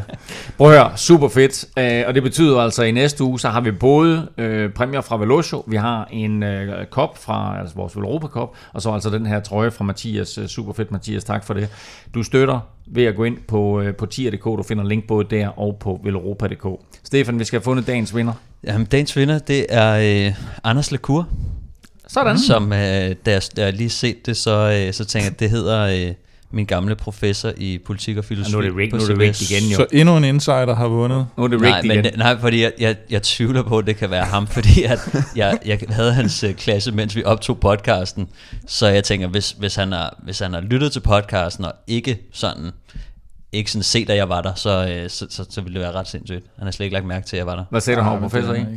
Øh, politik og filosofi. Sådan. Men altså, jeg, jeg, jeg, jeg kan ikke forestille mig det ham, men, øh, men det finder jeg ud af. Ja, og var han ind over dit uh, projekt omkring den latente uh, halvøje udskæbelse? Nej, det gad han ikke tage. Det.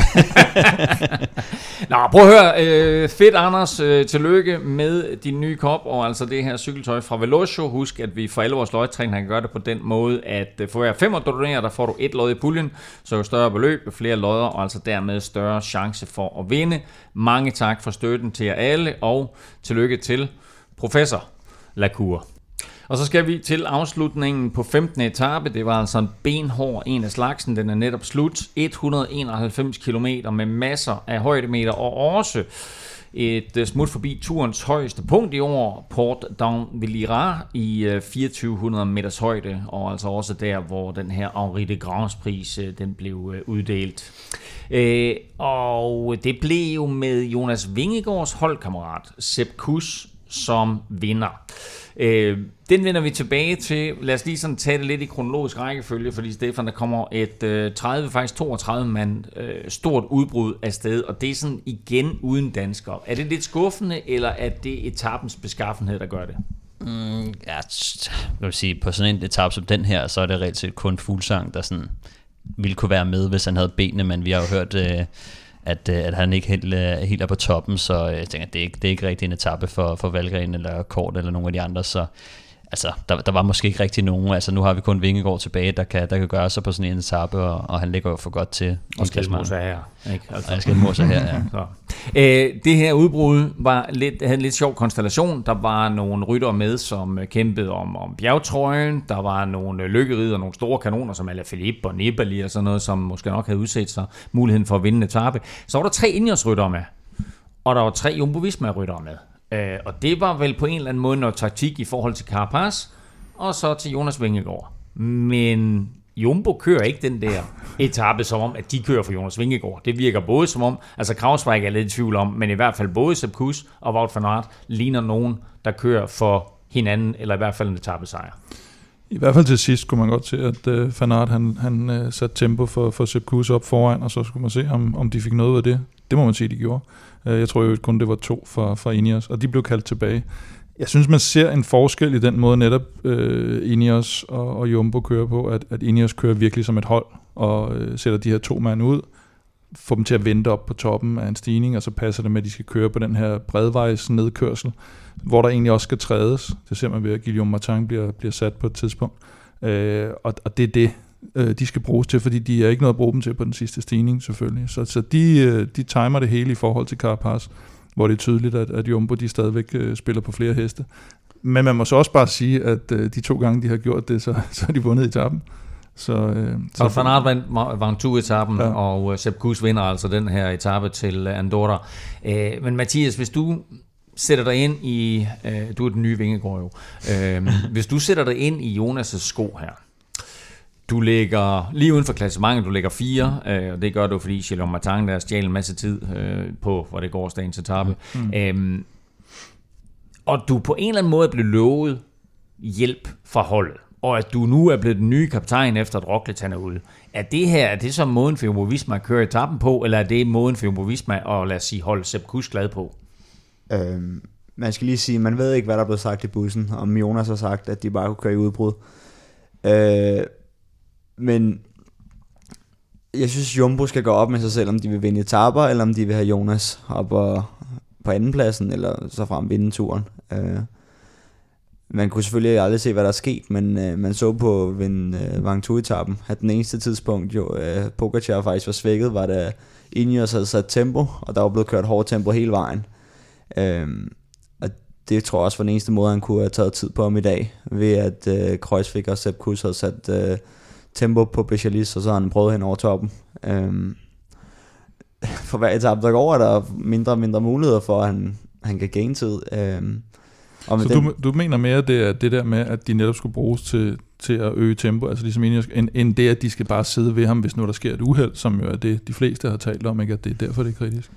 Yeah. Men du mener mere offensivt, at de skulle... Altså bruge. Når de sidder der, øhm, så, øh, så kan Jonas hurtigt kalde, hvis han har et problem alligevel. Mm. Øh, og den eneste mulighed, de har for at svække Pogacar, er ved at sætte det her høje tempo, mm. som, øh, som Jonas har været den eneste, der sådan kunne svække ham på. Altså, jeg, jeg kan ikke huske, hvornår man sidst har set Pogacar blive sat ud af hjulet fra hinanden. Nej, øh, ikke opad i hvert fald. Om øh, den motivation, man har i baghovedet, at sidste gang gik opad, der blev han sat, så tror jeg, et, at Pogacar er skidebange for Jonas, og øh, to, at Jonas er pisse motiveret for mm. at gøre det igen. Jeg tror også, at sådan, han er, Jonas er jo ret prisgivet på den sidste stigning, fordi der også er så meget vind, at mm. altså, når han sidder alene, så har han ingen muligheder for at sætte tempo på eller sætte pres på. Altså, så bliver han bare nødt til at, til at følge med de andre, og så håbe, at de når et tidspunkt, hvor det er hårdt nok, og han kan prøve at stikke afsted, men han kan ikke rigtig gøre noget selv, så han sidder jo egentlig bare og venter lidt, til de når toppen, og så, så prøver han lidt der, men... Men altså, hvis de ikke rigtig har fået øh, lavet forarbejdet, så, øh, så, så det bliver lidt for nemt for, for Pogacar. Og, ja. og så igen, altså, hvis Jonas får hullet, hvem skal så hjælpe Pogacar?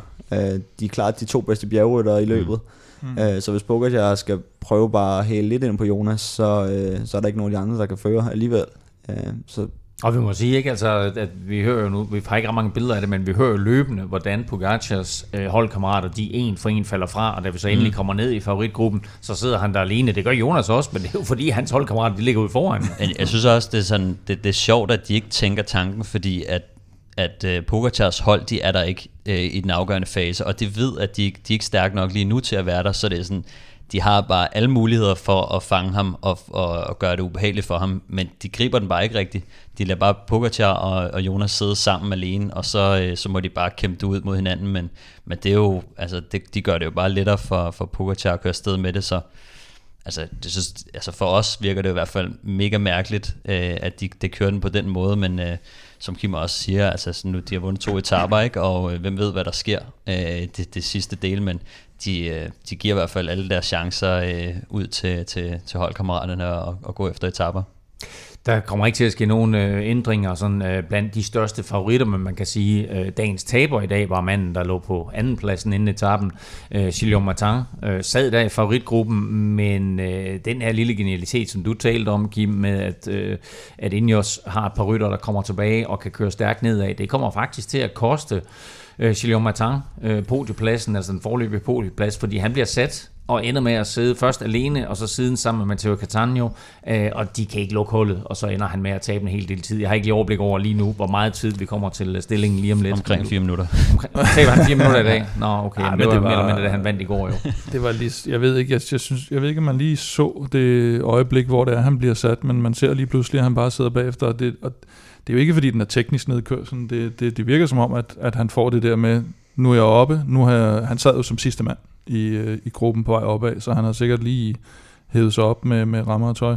Og så kommer han op, og så er han så glad for det, at han glemmer det der med at se lige, at oh, Ineos er lige to mand ned, og de sætter fuld tempo fra starten. Ikke? Så, og, og, og det var jo sådan noget med, de lå to-tre sekunder bagefter på sådan en højhastighedsnedkørsel, og de kunne bare ikke lugte, fordi de lå fire lige pludselig fra, fra Ineos op foran. Og, øh, ja. Ja, nogle, nogle gange, som man også sidder helt på, på limit, så, så kan man nogle gange godt sådan glemme de der ting med, ja. At sådan, altså, det er bare sådan, når, når man ved, og det ved du også, Mathias, ikke? Altså, det, det er ikke altid, at man sådan har hovedet det, på, på mm. det helt rigtige sted, når man sidder på toppen af en stigning og har været mega presset. Hvad, hvad, hvad, sker, hvad sker der der, Mathias, sådan helt præcis? Altså, Gilles Martin, han ligger der, de er vel er de syv mand sammen, eller sådan noget, otte mand sammen måske, ja. øh, og han ligger, som du siger, Kim, han ligger bagerst i gruppen, så kommer de hen over toppen, og så bliver der kørt, og altså, det virker som om, at han er på en eller anden måde glad for at komme med hen over toppen, og så bliver han nærmest sat med det samme, hvor, man, hvor den almindelige fan vil jo nok tænke, hvorfor fanden kører han ikke bare med der?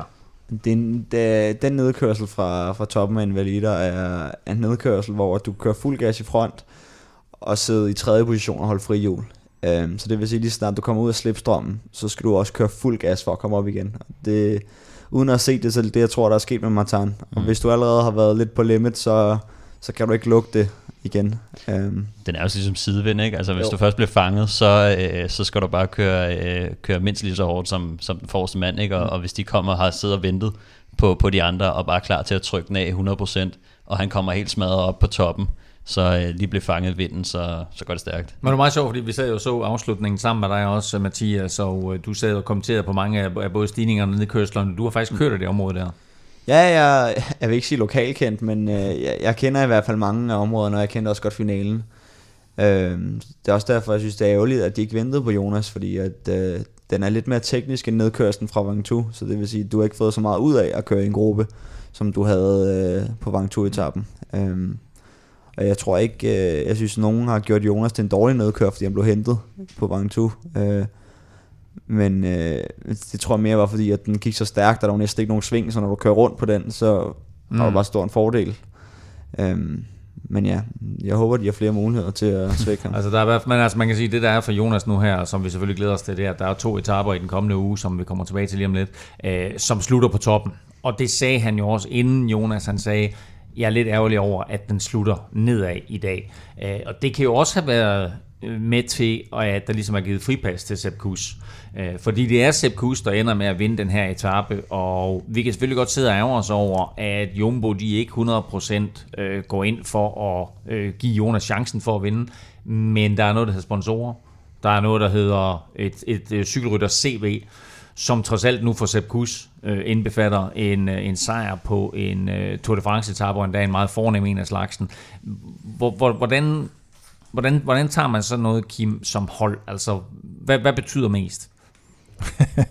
ja, men det er jo, hvis de vidste, at Jonas Vingegaard, han ville gå hen og vinde Tour de France til sidst, så, så er det klart, så ville de jo sætte tusind procent på det, men vi har været inde på det før, det der med, at han er de her fem minutter efter gør, og, og plus at han ikke var øh, kaptajnen fra start, og de har stadigvæk, selvom han har, har angrebet flot nu, har de jo selvfølgelig en vis usikkerhed på, hvor holdbar er han i tredje uge, og hvad sker der, når vi kommer hen?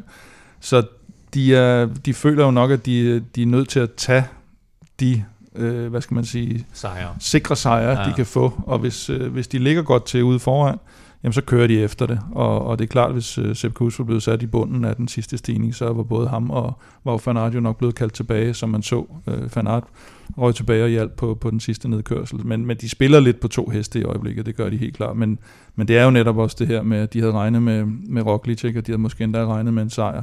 De regner med, med fine podiebilleder og sejrsbilleder til, til sponsorerne, så, så der er et vist pres der. Og så er der også det her med, at, at Jonas lige pludselig er røget fem pladser op i hierarkiet formentlig på holdet, øh, og, der, og der er nogle andre, der har set ham hoppe forbi, og der er nogen, der, hvis, hvis de bare kørte fuldstændig for ham nu, især en Wout van Aert, kæmpe verdensstjerne, som ville sådan føle sig lidt forsmået, ikke? Og sige, hvad fanden, altså, øh, jeg er også en kæmpe stjerne, ikke? Og belgisk mester, tror jeg, og det hele, jeg kan, jeg kan sange sådan noget mere, ikke? Hvorfor skal han ikke have lov til det? Og så har de et problem, hvis de skal, hvis de skal forlænge med, med de rytter her.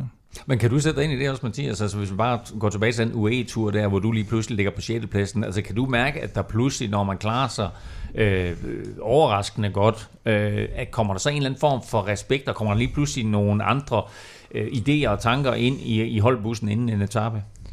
Øh, altså jo, men man kommer i en anden situation, men øh, lige præcis U A E og nogle af de andre løb, hvor jeg har kørt som kaptajn, der...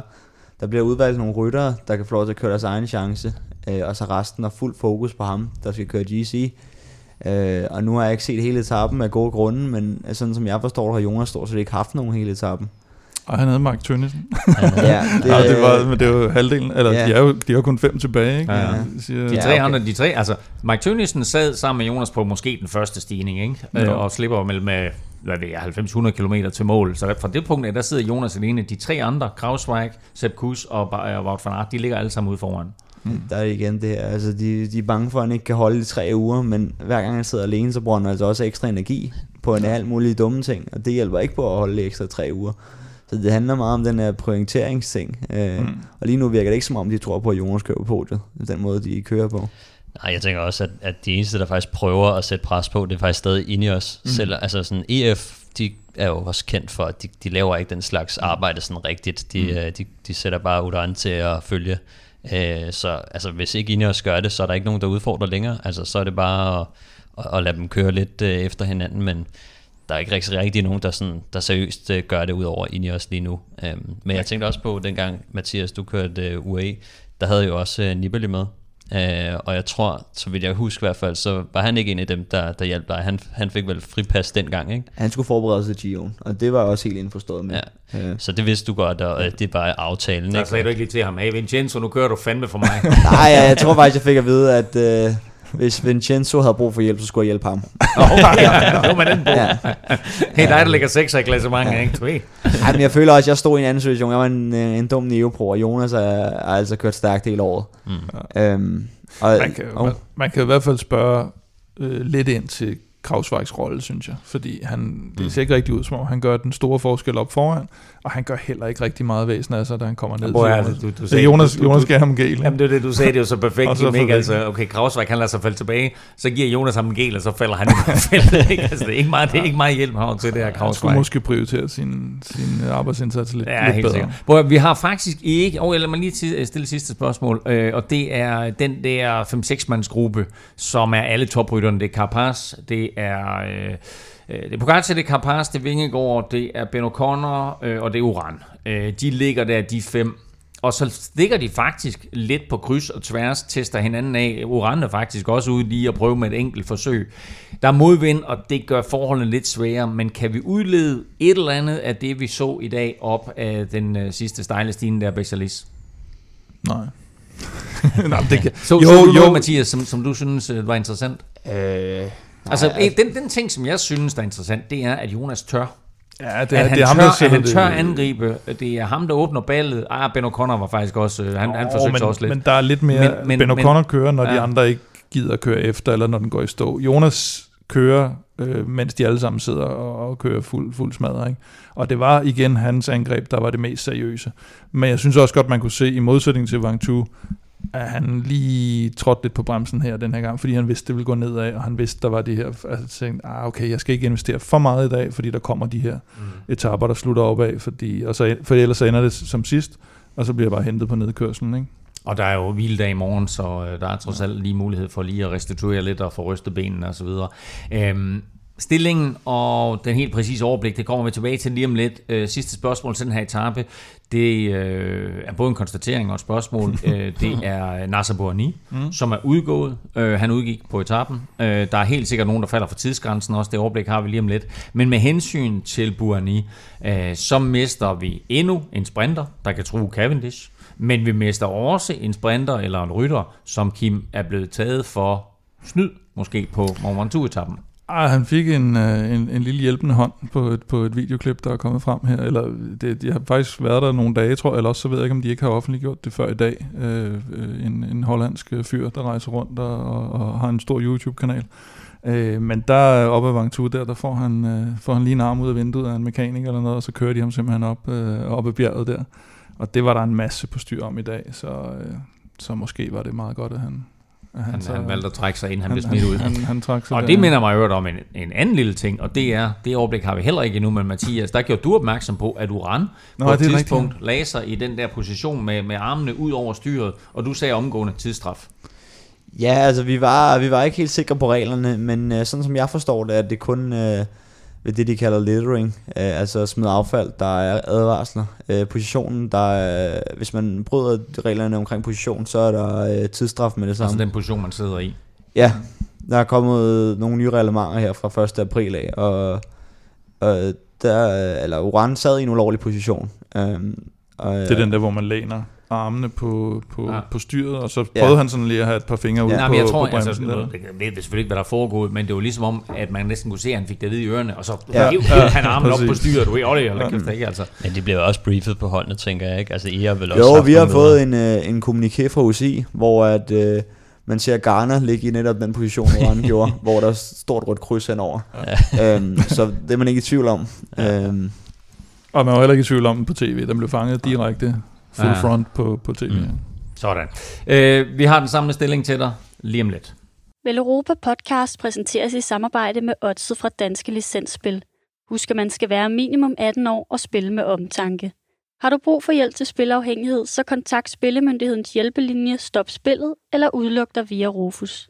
Lige om lidt får du dagens spiltips, men først får du lige stillingen, og så kigger vi frem mod de næste tre etaper i årets Tour de France, hvor det jo for alvor går løs i Pyrenæerne. Hvis du vil høre en samlet gennemgang af alle turetaper, så skal du lytte til vores special med rutekorrespondent Kasper Ankergaard. Det er episode et hundrede femogtredive fra december måned tyve tyve.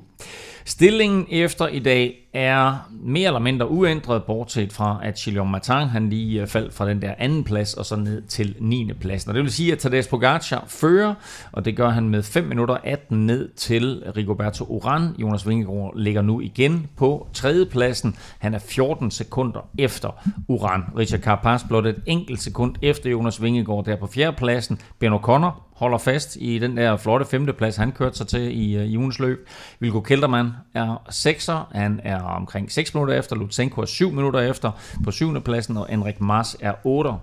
Næsten er også lige der omkring syv minutter efter. Og så otte minutter efter, øh, der ligger Guillaume Martin altså, og øh, det er umiddelbart, øh, det er altså top ni her, de er så alle sammen inden for otte minutter, og vel dem man kan betragte som øh, mulige podiekandidater. Vi øh, har jo et par rigtig, rigtig interessante etaper foran os. I morgen er der som sagt hviledag, men allerede tirsdag, der er der bjerge på menuen, og øh, det er, øh, altså der er jo rigtig, rigtig fede etaper i næste uge, det må jeg sige, men altså tirsdag, der er der bjerge på menuen, men det er langt fra den værste etape i Pyrenæerne. Det er sådan en etape faktisk, som måske godt kunne indbyde til lidt, lidt danske udbrud, øh, i hvert fald et udbrud med nogle ryttere, som øh, måske går efter den prikkede bjergetrøje, og så må vi se, hvornår øh, klasse mange de stempler ind, men det bliver en spændende etape, Stefan.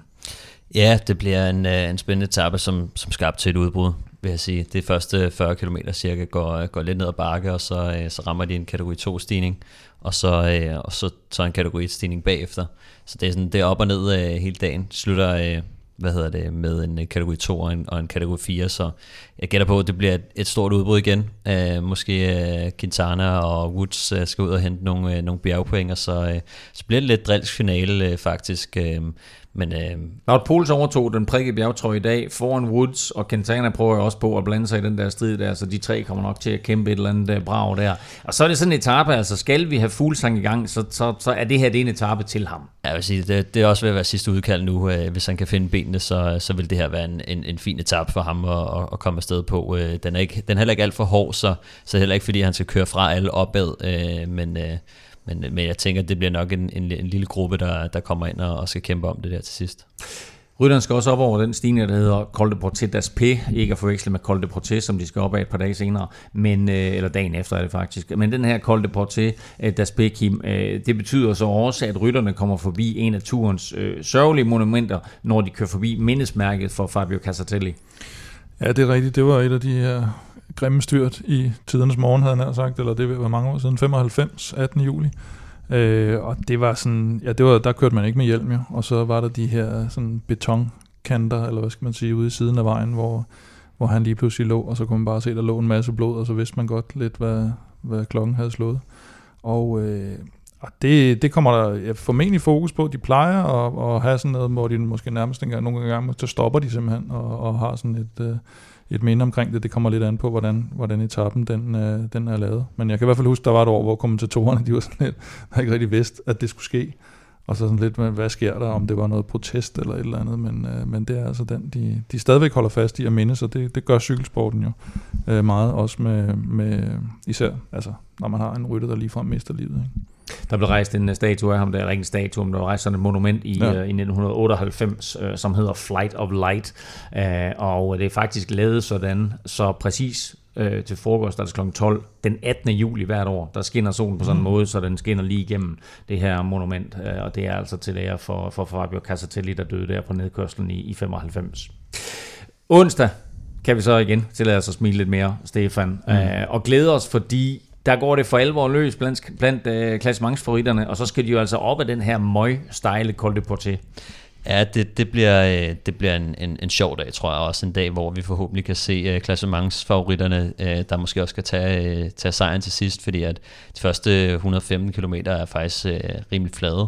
Det vil sige, at vi får nok ikke et stort udbrud af bjergrytter afsted til at få femten minutter. Forhåbentlig ikke i hvert fald. Men så kommer de ind og rammer Col de Pays Surt først. Kender, kender du den?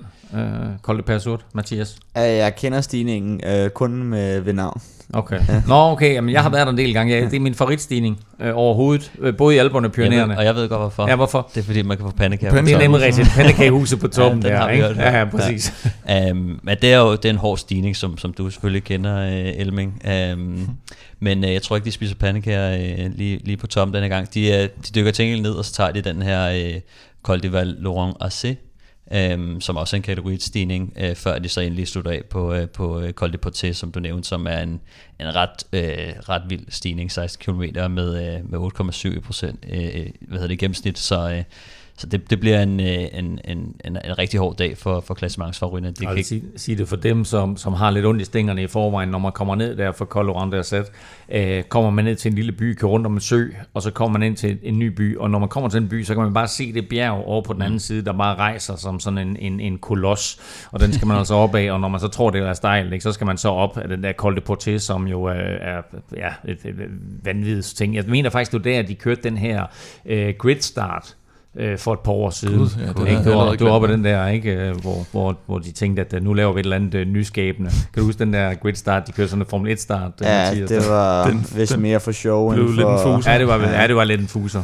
Men den, den har jo også, altså den har jo, hvad skal man sige, tal som uh, Mont Ventoux faktisk, ikke? Mm. Og så slutter den opad, så det burde jo måske være noget for, for Vingegaard. Vi er for endelig, for vi nok at se Vingegaard sådan for alvor få... Køre sig fuldt ud, ja. Ja, køre sig fuldt ud, og også at få chancen for, at man kan sige... bjergene kommer til at gøre meget arbejdet i forvejen. Forhåbentlig kan han få en lille smule hjælp fra, fra sit hold til at sætte lidt tempo, så han ikke skal angribe alt for langt udefra. Men, men, men vi kunne se på afslutningen i dag, at det var simpelthen ikke stejlt nok til, at han kunne angribe, og vi håber selvfølgelig, at han er på toppen, øh, fordi det her, det er stejlt, og det er en, en, en brutal afslutning. Så altså har han benene, så er det her, han skal angribe. Det her, han kan tage nogle minutter, og i hvert fald køre sig op på andenpladsen, og måske også lægge lidt pres på, på Pogacar. Hvis det ikke lykkes der, så er der faktisk en mulighed dagen efter igen, Kim, fordi der skal rytterne blandt andet over øh, Tourmalet, øh, og det er også en hård dag, men øh, på en øh, dog en lidt kortere etape. Ja, det er lidt samme opskrift jo, det her med, at, øh, at den er stort set flad nærmest på første halvdel, og så der er sådan et par kategori fire stigninger, øh, men så kommer de her to bjerge uden for kategori faktisk, og det bliver også øh, super fint for de der bjergetrøjeryttere, der skal, der skal op og kæmpe om det sidste slag der formentlig. Øh, Tourmalet, som de fleste kender selvfølgelig, sytten kilometer, syv komma fire procent, og så slutter det lige af med den, der hedder Luzardidang, tretten komma fire kilometer med, med syv komma fem procent, og der er stort set ingen dal imellem dem, så, øh, så man kan lige så godt, stort set lige så godt angribe på Tourmalet. Eller i hvert fald mod toppen der, ikke? Det er en meget, meget hurtig nedkørsel op fra, øh, fra, fra Tourmalet, så som du siger, den der Lysart igen. Øh, umiddelbart bagefter, og igen jo, altså to etaper i træk, og eneste gang i år, at to etaper i træk slutter opad. Så det er jo her, at hvis Jonas han skal øh, gøre sig forhåbninger om, eventuelt at vinde turen, eller i hvert fald øh, køre sig til en podieplads, så er det her, det skal ske. Hvad er dine forventninger til Jonas Vingegaard, Mathias? Øh... De er høje, øh, men det kræver altså, at holdet også tror på ham og viser ham den her tillid. Øh, jeg tror, Jonas, han får svært ved at, at, at, at vinde øh, turen, tror jeg. Kom nu. Øh, men øh, men øh, hvis han ikke prøver, så kommer han i hvert fald ikke i nærheden. Øh, og vi så på Ventoux, han tog øh, fyrre sekunder på en komma tre kilometer. Øh, så altså, det går stærkt lige pludselig, hvis Pogacar kolder eller... Mm. Øh, forhåbentlig ikke får en defekt, men hvis der sker et eller andet med ham, han har set isoleret rigtig hurtigt på samtlige etapper. Øh, der skal ikke ske meget, før at Jonas lige pludselig kan, kan køre i gult. Øh, og med den enkelte start, han har i baghånden, så, så tror jeg ikke, de er bekymrede for, at han ikke kører på podiet. Så din, øh, din forudsigelse, det er, at vi får en dansker på podiet i årets tur? Det vil jeg næsten godt love. Vi laver lige den der. syv tretten. Jamen, det er fedt, Mathias. Du skal sgu være med noget mere. Du er noget federe at have i studiet end de der to andre. Nå, vi skal have nogle spilletips på banen. Og der er som sagt hviledag i morgen, så derfor så kommer øh, de endelige odds, de kommer faktisk først på øh, odds punktum d k i morgen. Men vi har altså de her spiltips til dig. Vi kan desværre ikke sige, hvor meget odds er på, men øh, lad os endelig få øh, Velropas vinder på som øh, det første spiltip. Ja, øhm, jeg havde sådan lidt en idé om, at, øh, at Ineos måske ville sadle om på et tidspunkt. Øhm, og øh, indtil videre, så har de faktisk troet ret meget på, på Carapaz og givet ham en, en, en god chance. Men øh, Ineos vinder en etape, øh, havde jeg gået lidt og tykket på. Og øh, den, den tror jeg, vi, øh, vi, øh, vi vælger som, øh, som Velropas vinder. Okay. Jeg tænker, at den, den, den må være en lille smule høj, fordi at... at øh, at de kun regner Carapaz for en sådan seriøs trussel, men jeg kunne godt forestille mig, at de måske øh, gik over og tog sådan lidt en, en jumbo-taktik øh, på et tidspunkt, når de var lidt trætte af at, øh, at blive ved med at være de eneste, der prøver. Og Grant Æh, Thomas så trods alt øh, ud til at være tilbage i, i fin form i dag. Han ja, så, han så faktisk med, meget god. Han, og han sad ned langt hen ad vejen. Godt, jamen altså, som sagt, øh, odds kan vi ikke give dig, det kommer først på i morgen, men vi kan give dig Stefan Staldtip. Ja, ho, ho. Og Vi havde også en, øh, en der gik hjem. Og havde vi en, der gik det skal hjem? Vi lige have. Nå ja, okay. Cavendish vinder mindst fire etaper i Tour de France til fremragende odds en komma seks. Den så er gået hjem. Alt, alt hvad vi har med Cavendish er gået hjem. Mangler vi kun Claus' kup der med, alt med danske Ka- Ka- Cavendish på Champs-Élysées. Vi skal have Stefan Staldtip. Ja, og øh, jeg har kigget lidt på holdkonkurrencen. Noget ja. så usekset som, øh, som holdkonkurrencen. Ja, den med Movistar. Nej, det gør de ikke. Ikke i år, tror jeg. Nej, jeg, jeg tror, det er næsten sidst i, i holdkonkurrencen. Men øh, den ligger sådan lidt mellem øh, Bahrain og øh, E F Education lige nu. Øh, E F, de er, måske, de er elleve minutter efter, tror jeg, efter dag. Øh, jeg tror faktisk godt, de kan, de kan snuppe den fra Bahrain. De har kommet ret langt frem på, øh, på holdtilskørelsen, på de her udbrud med Mohodic, Tøns øh, mm.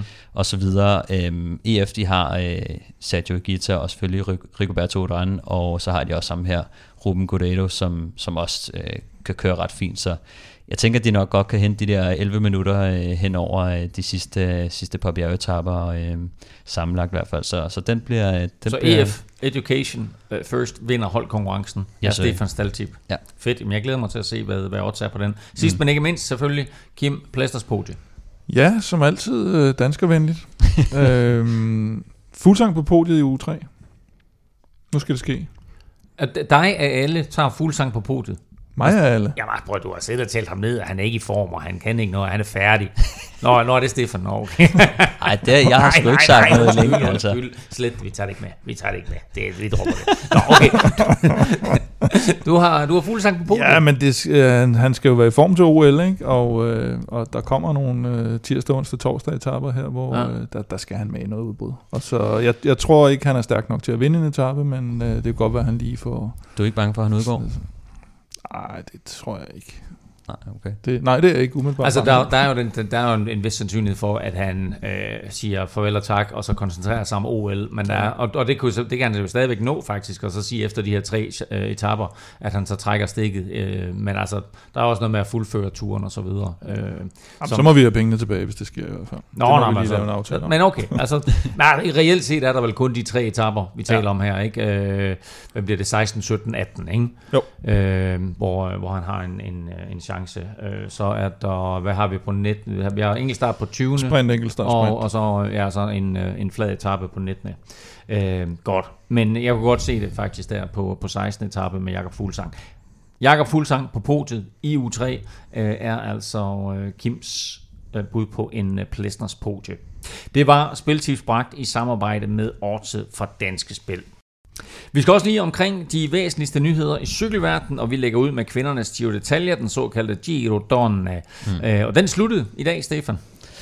Det gjorde den. Um, desværre var det uden uh, Cecilia, som udgik en, uh, en uh, bjergetappen der, som blev kørt, som, som også blev domineret af S D Works, som, uh, som havde uh, hele top tre, som også endte med at tage top tre på, på, på den samme etape, så, øh, så de, har, de har domineret øh, faktisk øh, hele, hele løbet, øh, hele vejen ud, og så, øh, så sluttede det i dag med en, øh, en sprinteretappe, hvor at, øh, hvad hedder det, Corin Rivera, hun, øh, hun endte med at tage sejren fra, øh, fra en lille gruppe. Hun kom hjem sammen med øh, Elisabeth Deignan øh, og Elise Chabby og Anna van der Breggen.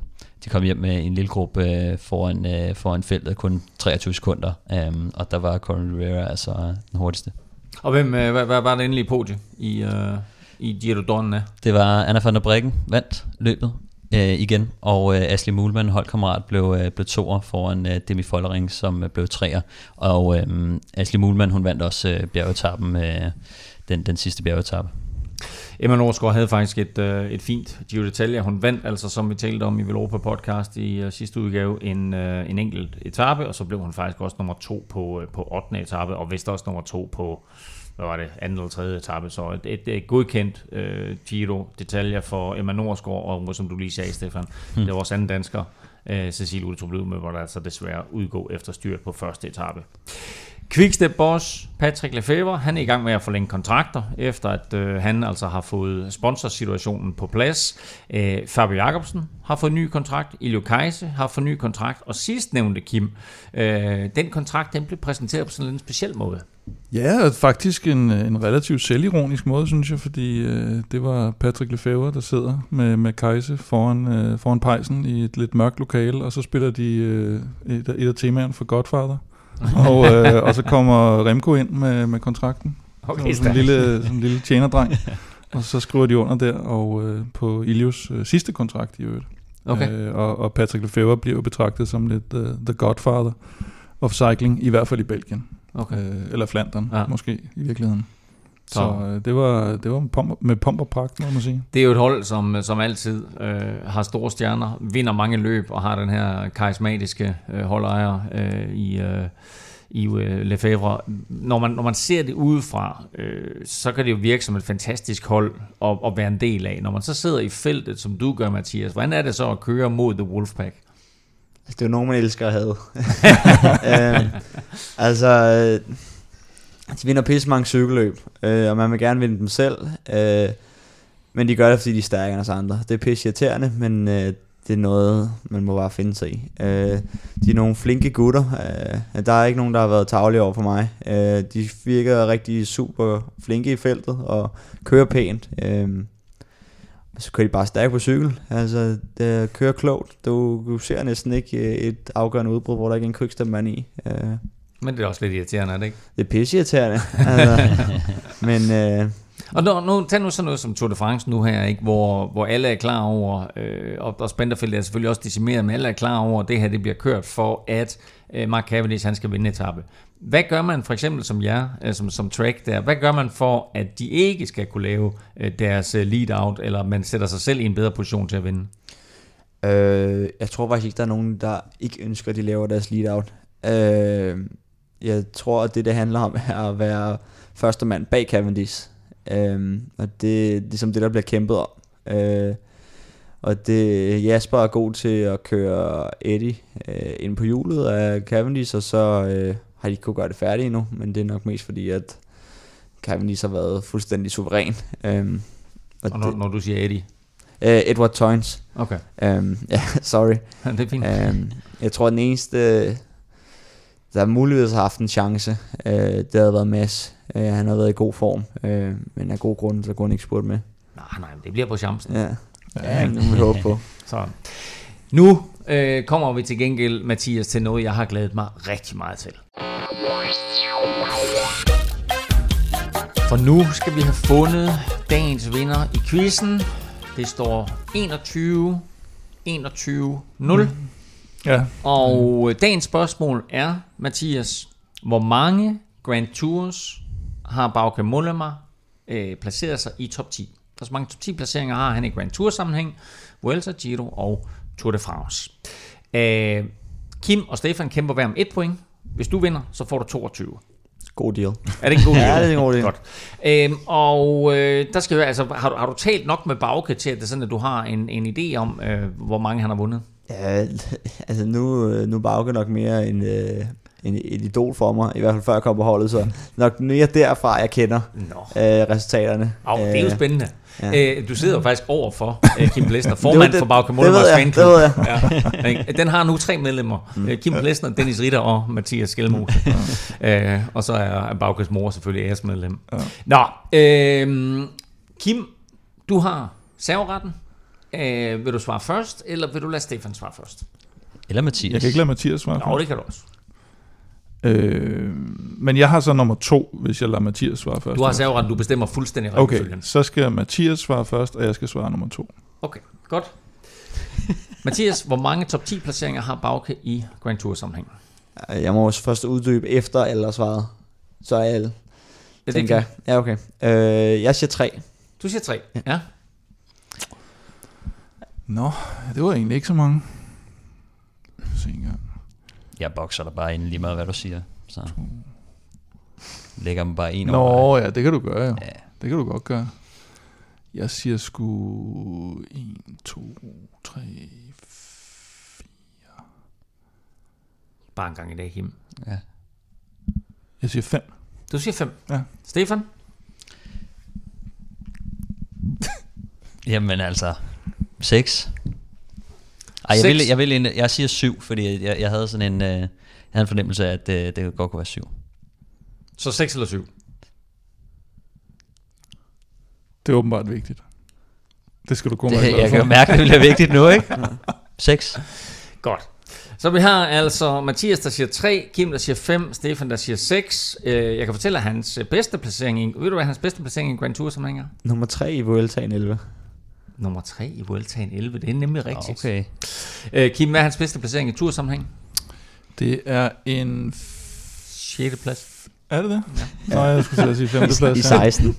I, det, nej, fjorten. Nej, tretten. tretten? tretten. Jamen, han har nemlig ja, han ikke også sekser i seksten, så? Nej, der bliver han kun elver. Nå. Okay. Oh, okay. Øh, og hans bedste placering i Giro d'Italia var i to tusind nitten, og der blev han... Der kom han nærmest på podium, ikke? Ja, du er tæt på. Han blev nummer fem. Ja. Han har øh, to top ti placeringer i Giroen. Han har en enkelt top ti placering i Vueltaen. Det er tre. Og så har han tre top ti placeringer Ej. i Tour de France. En sjette plads i tretten, en tiende plads i fjorten og en syvende plads i femten. Og dermed så er stillingen nu i øh, den store Veloropa-quiz. Øh, Stefan Juhus toogtyve, Kim Plesner enogtyve, Mathias Gjelmose nul. Så det er den ellevte plads i turen, der bider mig i haserne der. Men prøv at høre, det, Nej, det er det ikke engang. Så er mega, ja. mega fedt at have besøg af dig, Mathias. Øh, altså alt det bedste til dig, og nu holder jeg sgu med dig i Danmark rundt. Fedt, ja, jeg er glad for. Sådan, det får jeg brug for. Prøv at høre, du får noget hashtag Veloropa-effekt direkte ja. herfra. Okay. Du skulle have cykel. Vi er til gengæld tilbage på torsdag, og det er vi altså efter øh, to Øh, hårde, eller tre er det jo faktisk, hårde øh, Pyrenæ-etapper, og så med optakt til turens tre sidste etapper, øh, blandt andet naturligvis den afgørende enkeltstart, og så kigger vi selvfølgelig også lige frem mod, mod spurten på Champs-Élysées. Du kan følge Veloropa og Kim på Facebook, Twitter og Instagram. Det sker på snablag Veloropa. Stefan finder du som sædvanligt på Twitter på snablag Stefan Djurhus. Undertegnet finder du på Twitter, Insta og Face på snablag N F L-ming. Og Mathias, hvor kan man følge dig? Øh, samtlige medier, Skjelmose underscore. Og ikke noget Skjelmose underscore. Ja. Hvad, hvad, hvad, hvad, hvad, skulle der, hvad skulle der have sket efter underscore? Det er bare underscore. Ikke noget. Det er bare Skjelmose. Jeg så men det er en kammerat, der havde... Hvad? Det er uden D, ikke? Jo, jo, jo. Ja. Jeg, der er ingen idé om, det hedder Skjel med D. Øh, ja. Men det, det ved jeg ikke, hvorfor nej, folk nej. kommer på. S K J E L Mose underscore. Præcis. Sådan der. Det er altså det, du finder. Mathias, hvis du vil følge ham i øh, hans... Øh, hvad skal vi kalde det? Øh, rejse. Rejse, lyder rejse. Jeg er glad for det ord. Ja. Rejse mod Tour de France. Tak for nu. Tak fordi du lyttede med. Tak til dig, der støtter på tier punktum d k og vores partnere Hello Fresh og Odds for Danske Spil. Støt dem. De støtter os. Ups. Øh, hats off to you, mister Cavendish. Og så endnu vigtigere. Forza Italia.